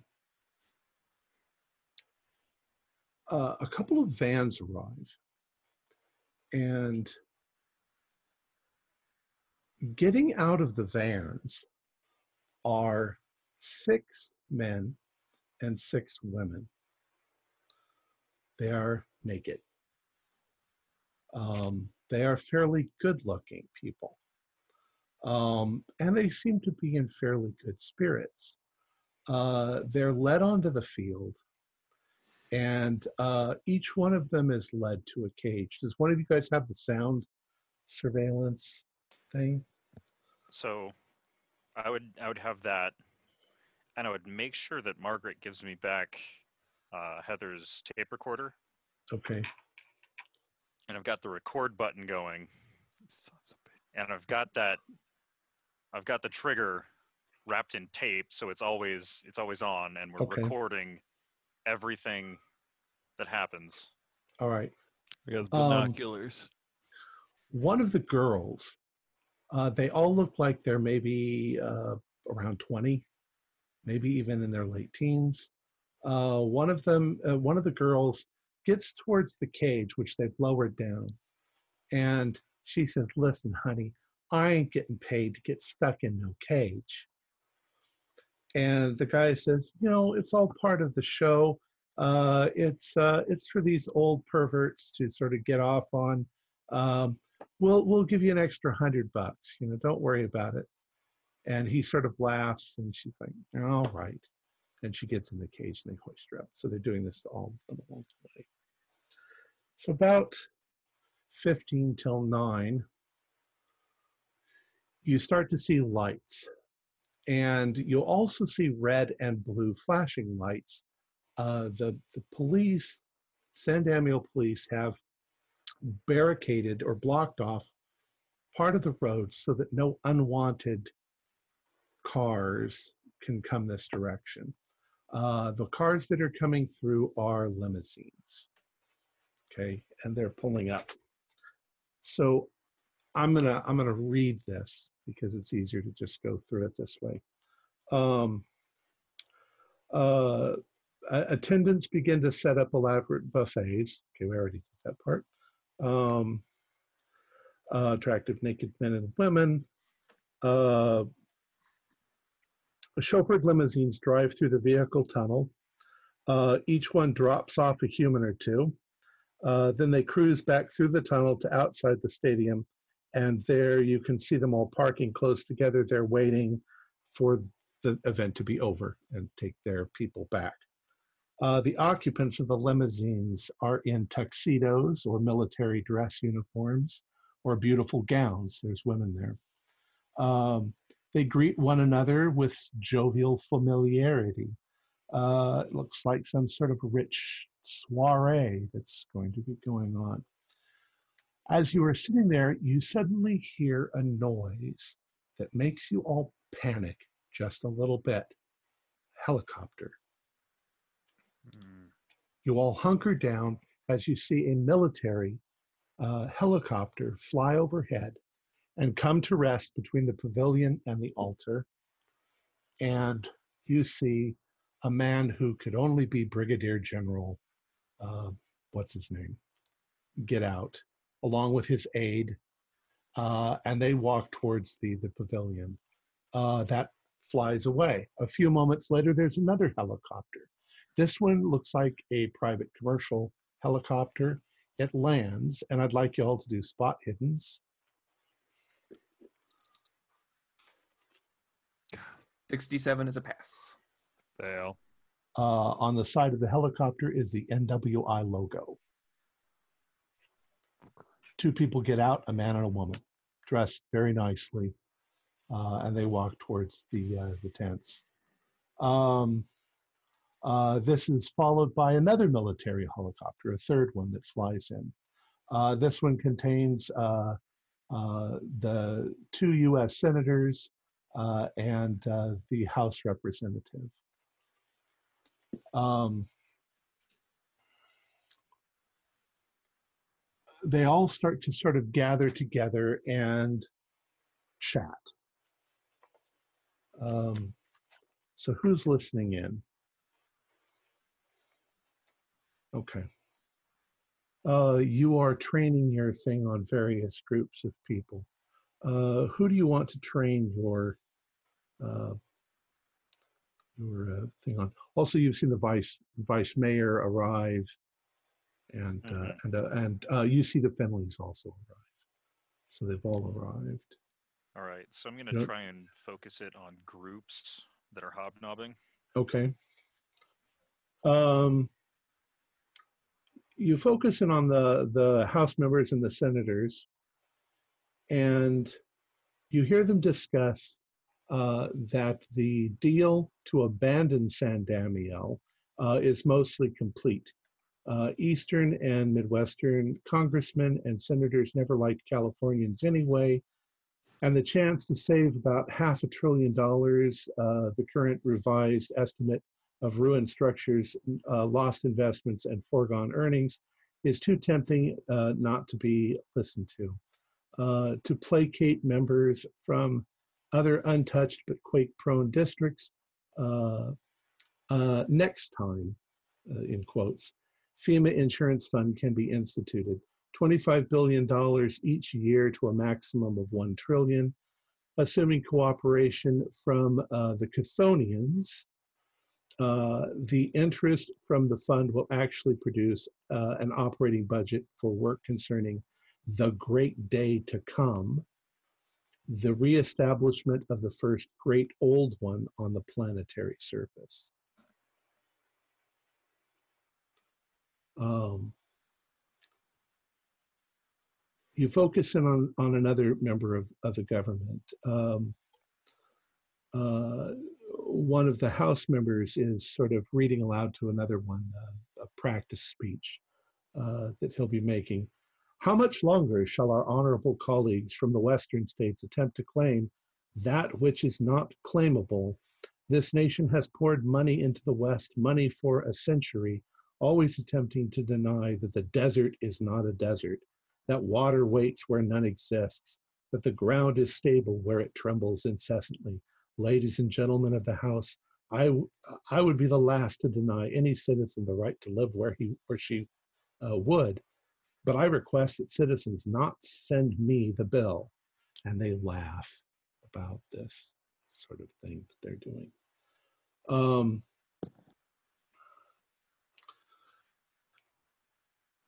Hmm. About this time, another car pulls up with uh, Robert Jadick. Um, he enters, and as he comes in, he's looking around and he looks rather amused. He's looking out at the forest that they've constructed with a quizzical look on his face and uh, uh, looking at the other dignitaries there with a kind of a smile. And he shakes a few hands and he uh, just barely glances at the altar stone and the, the, the naked people in the, the cages. And uh, he sits down in a chair, uh, uh, not really talking to anybody with his legs crossed, just sort of looking around, bemused by whatever the hell's going on or what, what they've invited him to. Um, you also focus on those New World Industry people, and uh, the one of them is talking to one of the uh, to the general, and he says, "Well, our work on the uh, anti-agathic drug uh, is going very well, but so far uh, the addictive direct nourishment from the dark mother is the only secure way to extend life. Cellular surgical techniques are working, but the subjects complain of overwhelming constant pain. Apparently, not quite enough pain to die, though, she laughs. Hmm. Does it look like they uh, the people are done filing in? It looks like they're done filing in, and Glansandi appears and goes up to the podium and gives it a tap, tap, tap, tap, tap, tap to make sure it's working. and uh, ladies and gentlemen, please, can we come to uh, uh, come to order? Uh, and you guys are all in position. Uh, good evening, ladies and gentlemen, and honored guests. I'm, I'm quite happy with our turnout tonight. We have done the best we can with what little we have here in San Damiel. Considering the importance of this meeting, I am well pleased to see all of you, despite the inconvenience this may have caused you. And we have done what we can to make this a pleasant evening for all. We are still waiting for one of our representatives to arrive, though I am told he shall be here shortly. I am glad to see Senator Peel and House Member Glost in attendance, and Vice Mayor Denny Copeland. All three have been instrumental in helping us declare San Dami- Damiel irrevocably damaged and beyond financial assistance. The relocation program will begin moving forward in the next week to move many of the inhabitants uh, out uh, to sunny Jim Canyon, where they can serve to placate those children of the earth that have so greatly assisted us in our endeavors. We have with us one of the chief beneficiaries of our efforts, Brigadier General Wolf Benson, head of the Western branch of the Black Brotherhood, who takes care of all our political problems. And representative uh, and representing the driving force behind everything we do, we have two representatives of New World Industries, Mr. Edward Chandler of the House Chandler and Miss Clara Donaldson from the Eastern Division. In the past few months, I have befriended a man who has lent his financial clout to this project in the hopes of creating a pure natural reserve where we now where now lie the ruins of this once great city. Robert Jadick of Full Wilderness Corporation is of the same mind as us uh, and is welcomed into our flock, as it were. We also have with us many of the scientists and spiritualists who have paved the way for our enlightened contact with the extra dimensional beings necessary to bless this endeavor. Ah, I believe that uh, the one we have been waiting for is about to arrive. Most of you have not seen one of his species. There is no cause for alarm. Uh, ladies and gentlemen, Shada Duka of the Chthonians. And as he says that, you can feel a trembling in the ground, and this area that there was marked off, um, the grass suddenly turns brown and begins to smoke. Uh, the, the, the ground uh, suddenly glows red and begins to literally melt as this monstrous worm-like creature with tentacles uh, for a face uh, rises up out of the ground.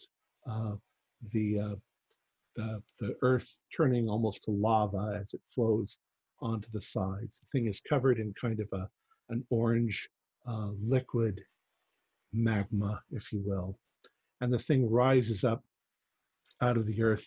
Uh, people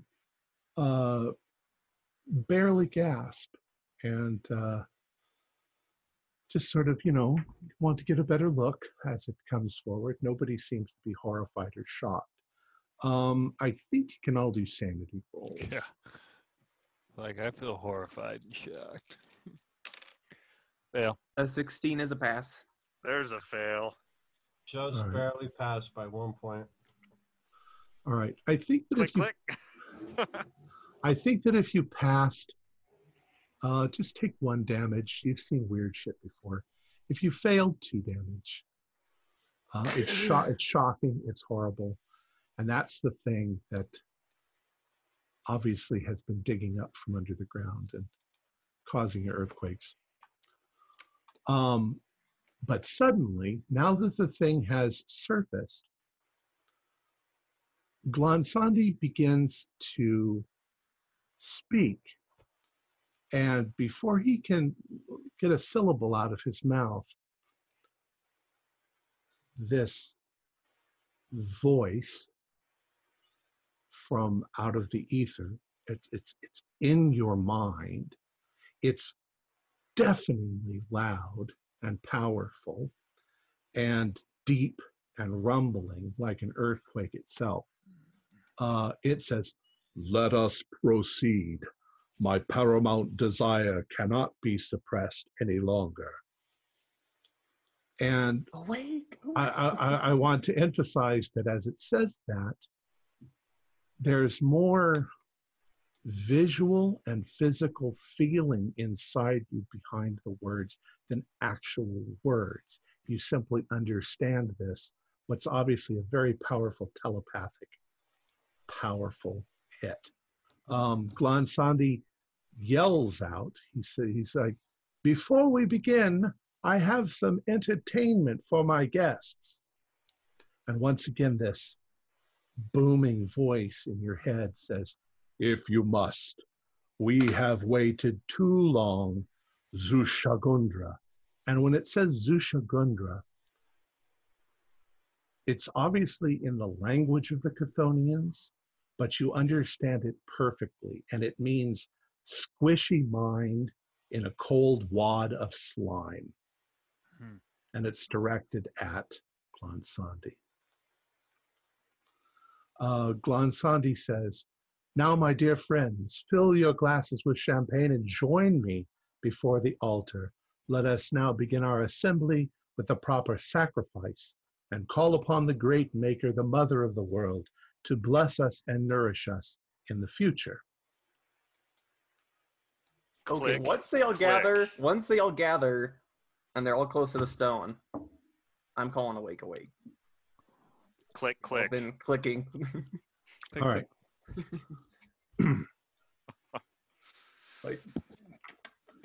All right. So they've all sort of moved forward to the altar, and the Chthonian is moving forward first. And as it's moving, you see the people in the cages crying out in horror and fear. Uh, they're trying to get out of the cages uh, as that thing is approaching. Is that the moment that you want to blow everything up, including the people in the cages? Blown up. yep. Might as well. Everybody. I mean, the crowd's moving in, the Chthonians moving in. So, first thing first thing I want to blow up is so I I rigged the um, the pagoda area and I rigged the rock. Where are most of the people closest to? They're now about halfway between the pavilion and the rock. Um, and the Chthonian is sort of slightly to the side, and it seems to be moving towards the cages. And with its tentacles, it's obviously going to just rip them out of their cages as Okay. sacrifices. Certainly, the rock is going to cause more um, shrapnel than the pavilion. So, and you're not going to hurt the So- Chthonian. Yeah, so if I'm yeah, so I'll try I'll blow the rock and then a couple seconds later I'll blow the pavilion. So so hopefully people would run away from the exploding rock. All right. I would like you all to do spot hiddens, and I want to know who gets the best roll. An 87 is a fail. Fail. 25. Can, can 16. anybody beat 16? 60. You're on- Oh, muted. 60. Yeah, So, 60. so Jade has the best view. All right. Who has the best view after Jade? Is it Heather? Uh, I failed, but Did Well, all I the rest was- of you fail? I was 60, which is both a failure and not a low number. Yeah, All right. same here. If he's, I'm spending 10 luck to make mine a pass. All right. Go for it. There's there's a reason why I don't want it to be Jade. all right. yeah, it'd be 30 luck for me to pass. All right. So in that moment, uh, Margaret, I'm going to give you something that happens a split second before the bomb goes off, but there's nothing that you can do to stop the bomb. So the bomb is about to go off. The bomb like this, and all of a sudden it starts, and the people jump up with their assault rifles and start shooting down. And you launch the you launch the flames into the into the trees. And but Margaret, as you are ready to jump, and you're like, you know, do it. You're you're sort of looking at one of the other guys, and you're you're standing there, and this glint of gold uh, catches your eye, and you you look up, and across the stadium, the very top, the last row, there's a glint of something gold. Hmm. And you grab your binoculars and you look, and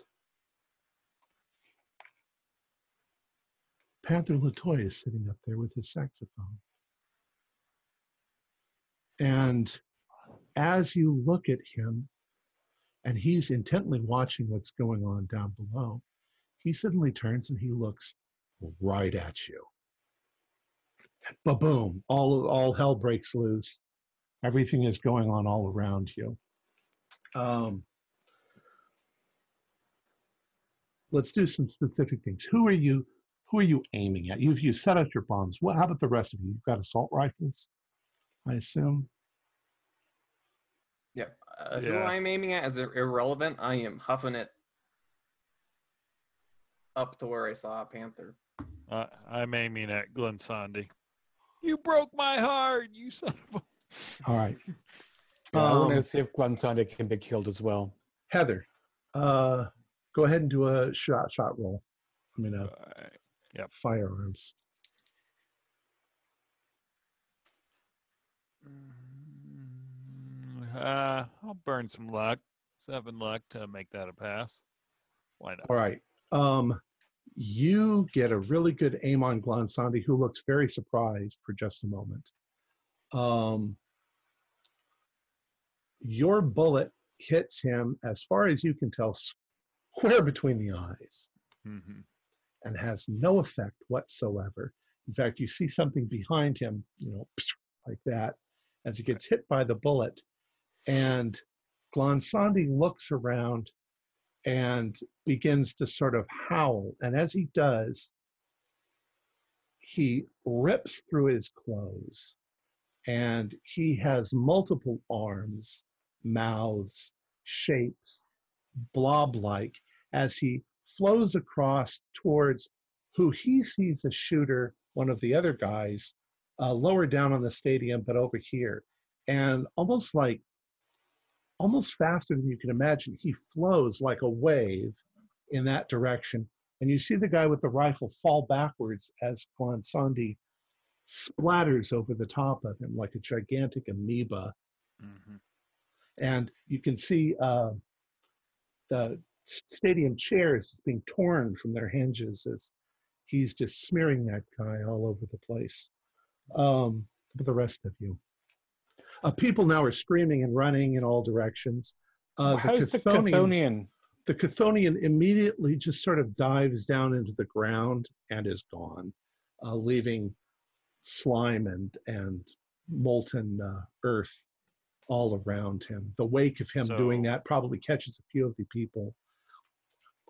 Um, And, and As- there's as no they sign of away from the rock pavilion. all right, the pavilion explodes, and some of the people are running through it.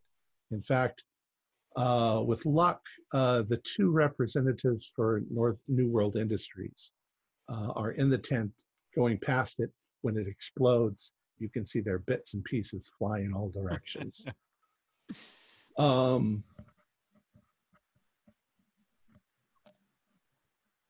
it's a it's a it's a bloodbath. what's the um, forest look like? Uh, you've launched it on, you've lit it on fire. It is burning uh, profusely. Smoky, it's it's very smoky because it's it's green. All right. Uh, you the altar is cracked. Uh, the people who are in the cages, uh, some of the cages have fallen down. Some of them have bent over. Some of the people are still alive and screaming. Um, the food tables are knocked over.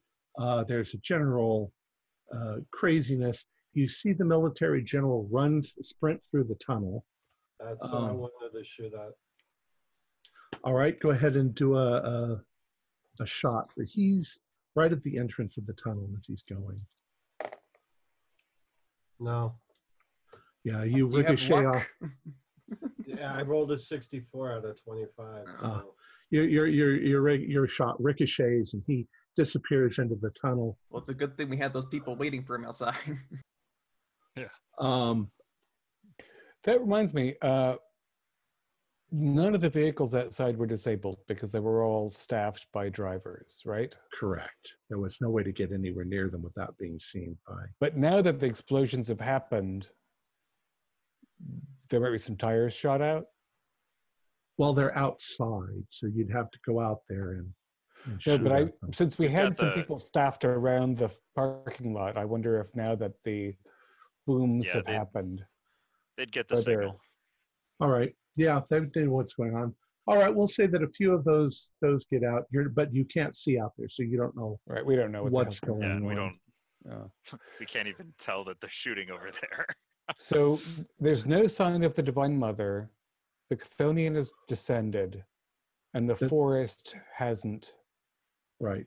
And the thing that is shown. Glansandi is flopping through the, the crowd, killing whatever it can. But after a few moments of flopping, you see it land back on the on the field and move towards the tunnel.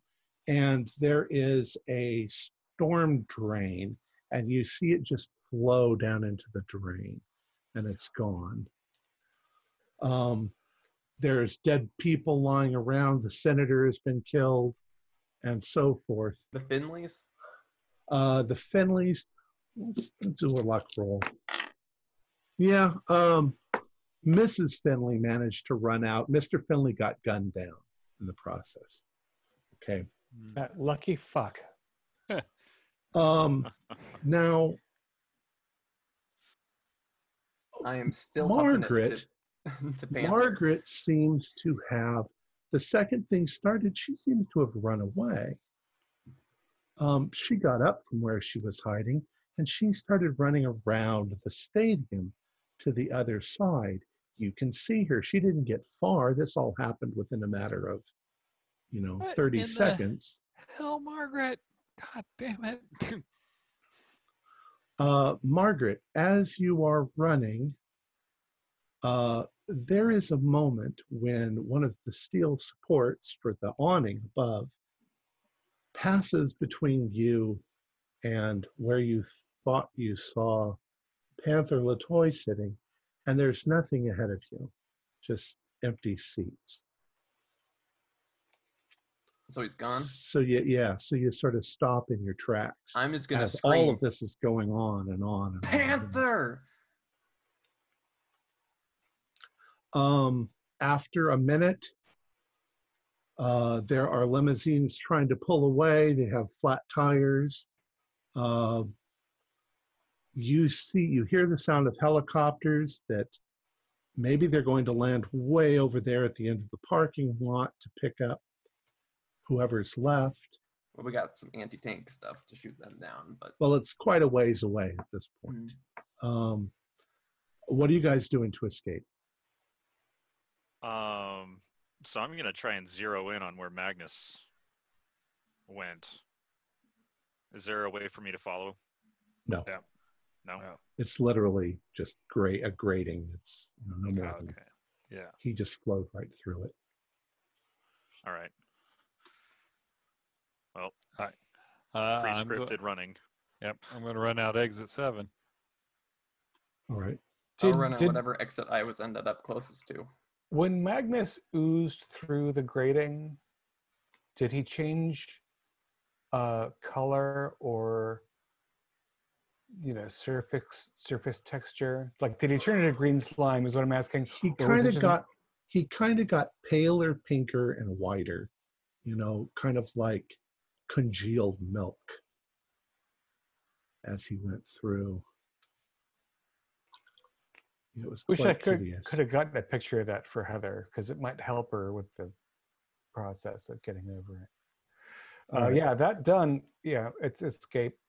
Oh, but I also want to check out the fire. I want to watch the fire go through that little forested glade because I don't know what was planted there. It goes through rather quickly. Um, Alright.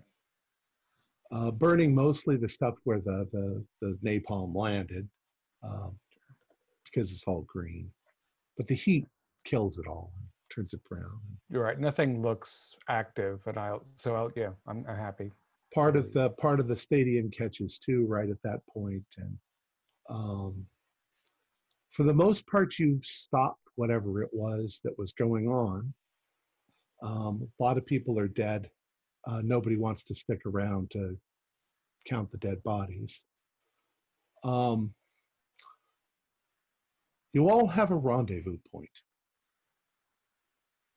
So I've got the tape from the listening device Right. Um, and whatever I've got left. you all get to the rendezvous point, which is kind of a safe house that you guys chose.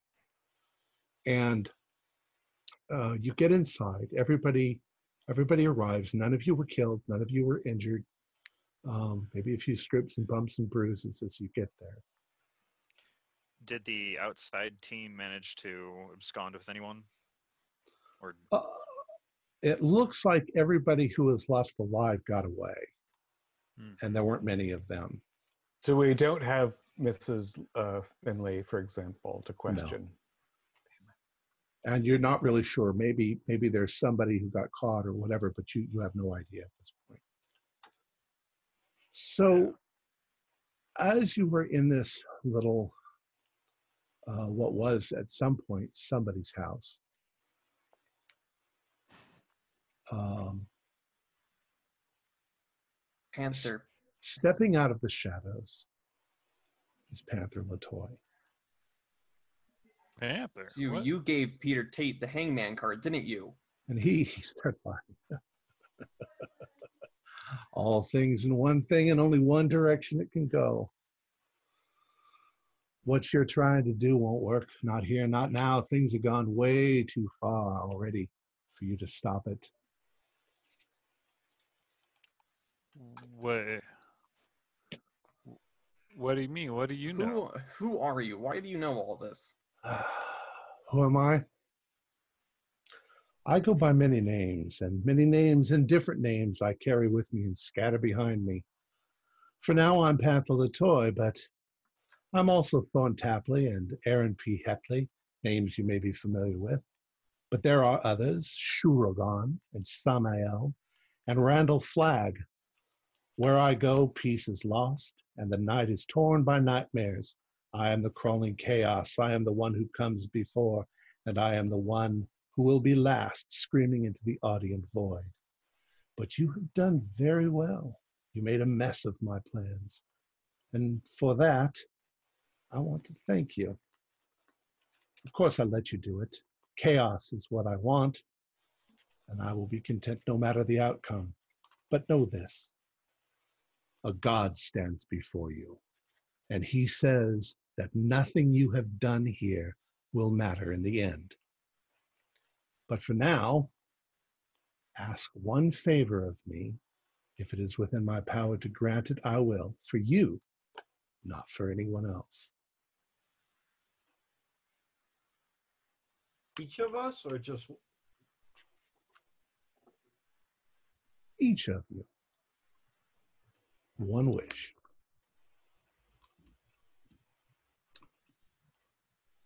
My wish. My wish is that I find a happy home in New York, far away from California. Maybe with those witches. That's not within my power, I'm afraid. You'll never be happy again, not after this.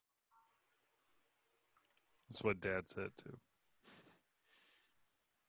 Uh, Panther, I've s- seen your name before and still not recognized you. Yep. You almost figured it out. I had a moment. My request would be that the Finleys and their compatriots be prevented from doing further harm.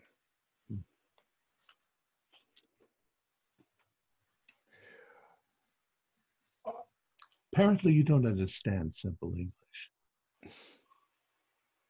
And he goes like this, and all of your bones begin to, you can feel them cracking in your body, and you collapse on the floor in agony. And a few moments later, you're gone. I mean, your body's there, but you're dead. Anyone else? He chose badly. perfect health and a 200 year lifespan. That's a wish. Anyone else? Can you make it so I have a day's warning before anyone involved with this debacle finds me? Unfortunately, there is no such thing as the future. Hmm. Shame. I can give you wisdom and knowledge. I can give you the secrets of the universe if you want them. That sounds like a double edged sword. You could Make be my servants if you wanted. Do my bidding. Hmm. I promise that someday, though, you'll be destroyed by it, but maybe not for a while. So the knowledge of the science to to help you out. Of Would you course, be able I am the master in the sciences. Who do you think told Einstein everything that he needed to know? Hmm. Is that what you wish, Miss Mills? Knowledge? Miss Evans? Yes. Yes. Knowledge is power. Mr. Liege, knowledge? Do you choose knowledge? Miss Jade, you have your life. Go. Pick up Desmond's body and or what's left of it, and I walk away with the book to study. Knowledge it is. Good trade. And he Going back takes to my his job. he takes his make a very sunglasses. Terrible biologist. He takes out takes his glasses and he lowers them like this. And in the orbits of his eyes, you can see all of the universe and all knowledge and all all things and the way things truly are in the universe. And you can do a sanity roll. Oh yeah. Uh, that's a fail. One D one hundred. Oh yeah. Uh, I've got seven. you can't so you can't spend luck on sanity rolls, can you? Nope. What'd you get? uh, I had seven. I lost seventy-two. Three. Um, I was three away from a success. Yep, he has, and I'm not looking. um, I haven't made Heather, my wish yet. Heather, Heather grabs her face and just starts screaming and falling on the floor, just I want to know. hideously screaming. Dr. Lee's you as well. Uh, Dr. Lee's going to kill himself. Boom. Oh man. 76 out of You chose wisely. 45. And Margaret, what what are you going to do? You're gonna pull out a cigarette. All I want for you is to play saxophone for me one last time before you go. Very well. And he begins to play. He plays My Funny Valentine.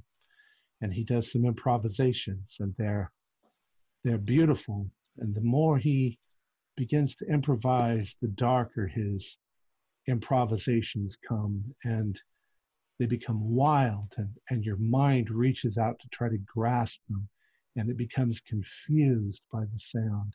And you can do a SAN roll.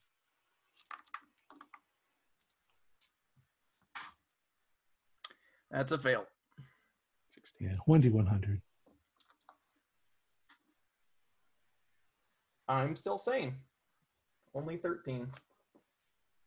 Well, yeah, but you lost 13 all at once. So uh, you just grab your ears and run screaming out into the night. And that's the end of our story. all right. Any questions? A lot of questions, but Wow. Well, yeah. what what was the love of my life? What was that thing? The love of your life? Glansandi. Oh, he was a Shoggoth. Yeah, that's what. He was a, I he was he, he was a Shoggoth lord. Oh, Oh, okay. Uh, if you, uh, his history would be something like he was one of the original instigators of the rebellion against uh, the Elder Things a million years ago. Uh, the Shoggoths don't reproduce. Uh, so all of the Shoggoths that are still in existence were existent back then. Some of the Shoggoths were more sophisticated than others, and they were used by the Elder Things sort of as control groups, and they were used telepathy to control them. And the result was those particular Shoggoths got smarter. And that's what Glansandi was. And at some point in time, as humans began to populate, he realized how delicious they were, but how much trouble it was to catch one. So he has been doing a careful, directed breeding program throughout humanity to get us to become more docile and easy to control. And he could use flashing colors and stuff. And, and he'd been working on this for thousands of years. And uh, you actually really didn't stop it. Um, in fact, you really didn't accomplish anything at all. Uh, all of these people were could be instantly replaced by other people.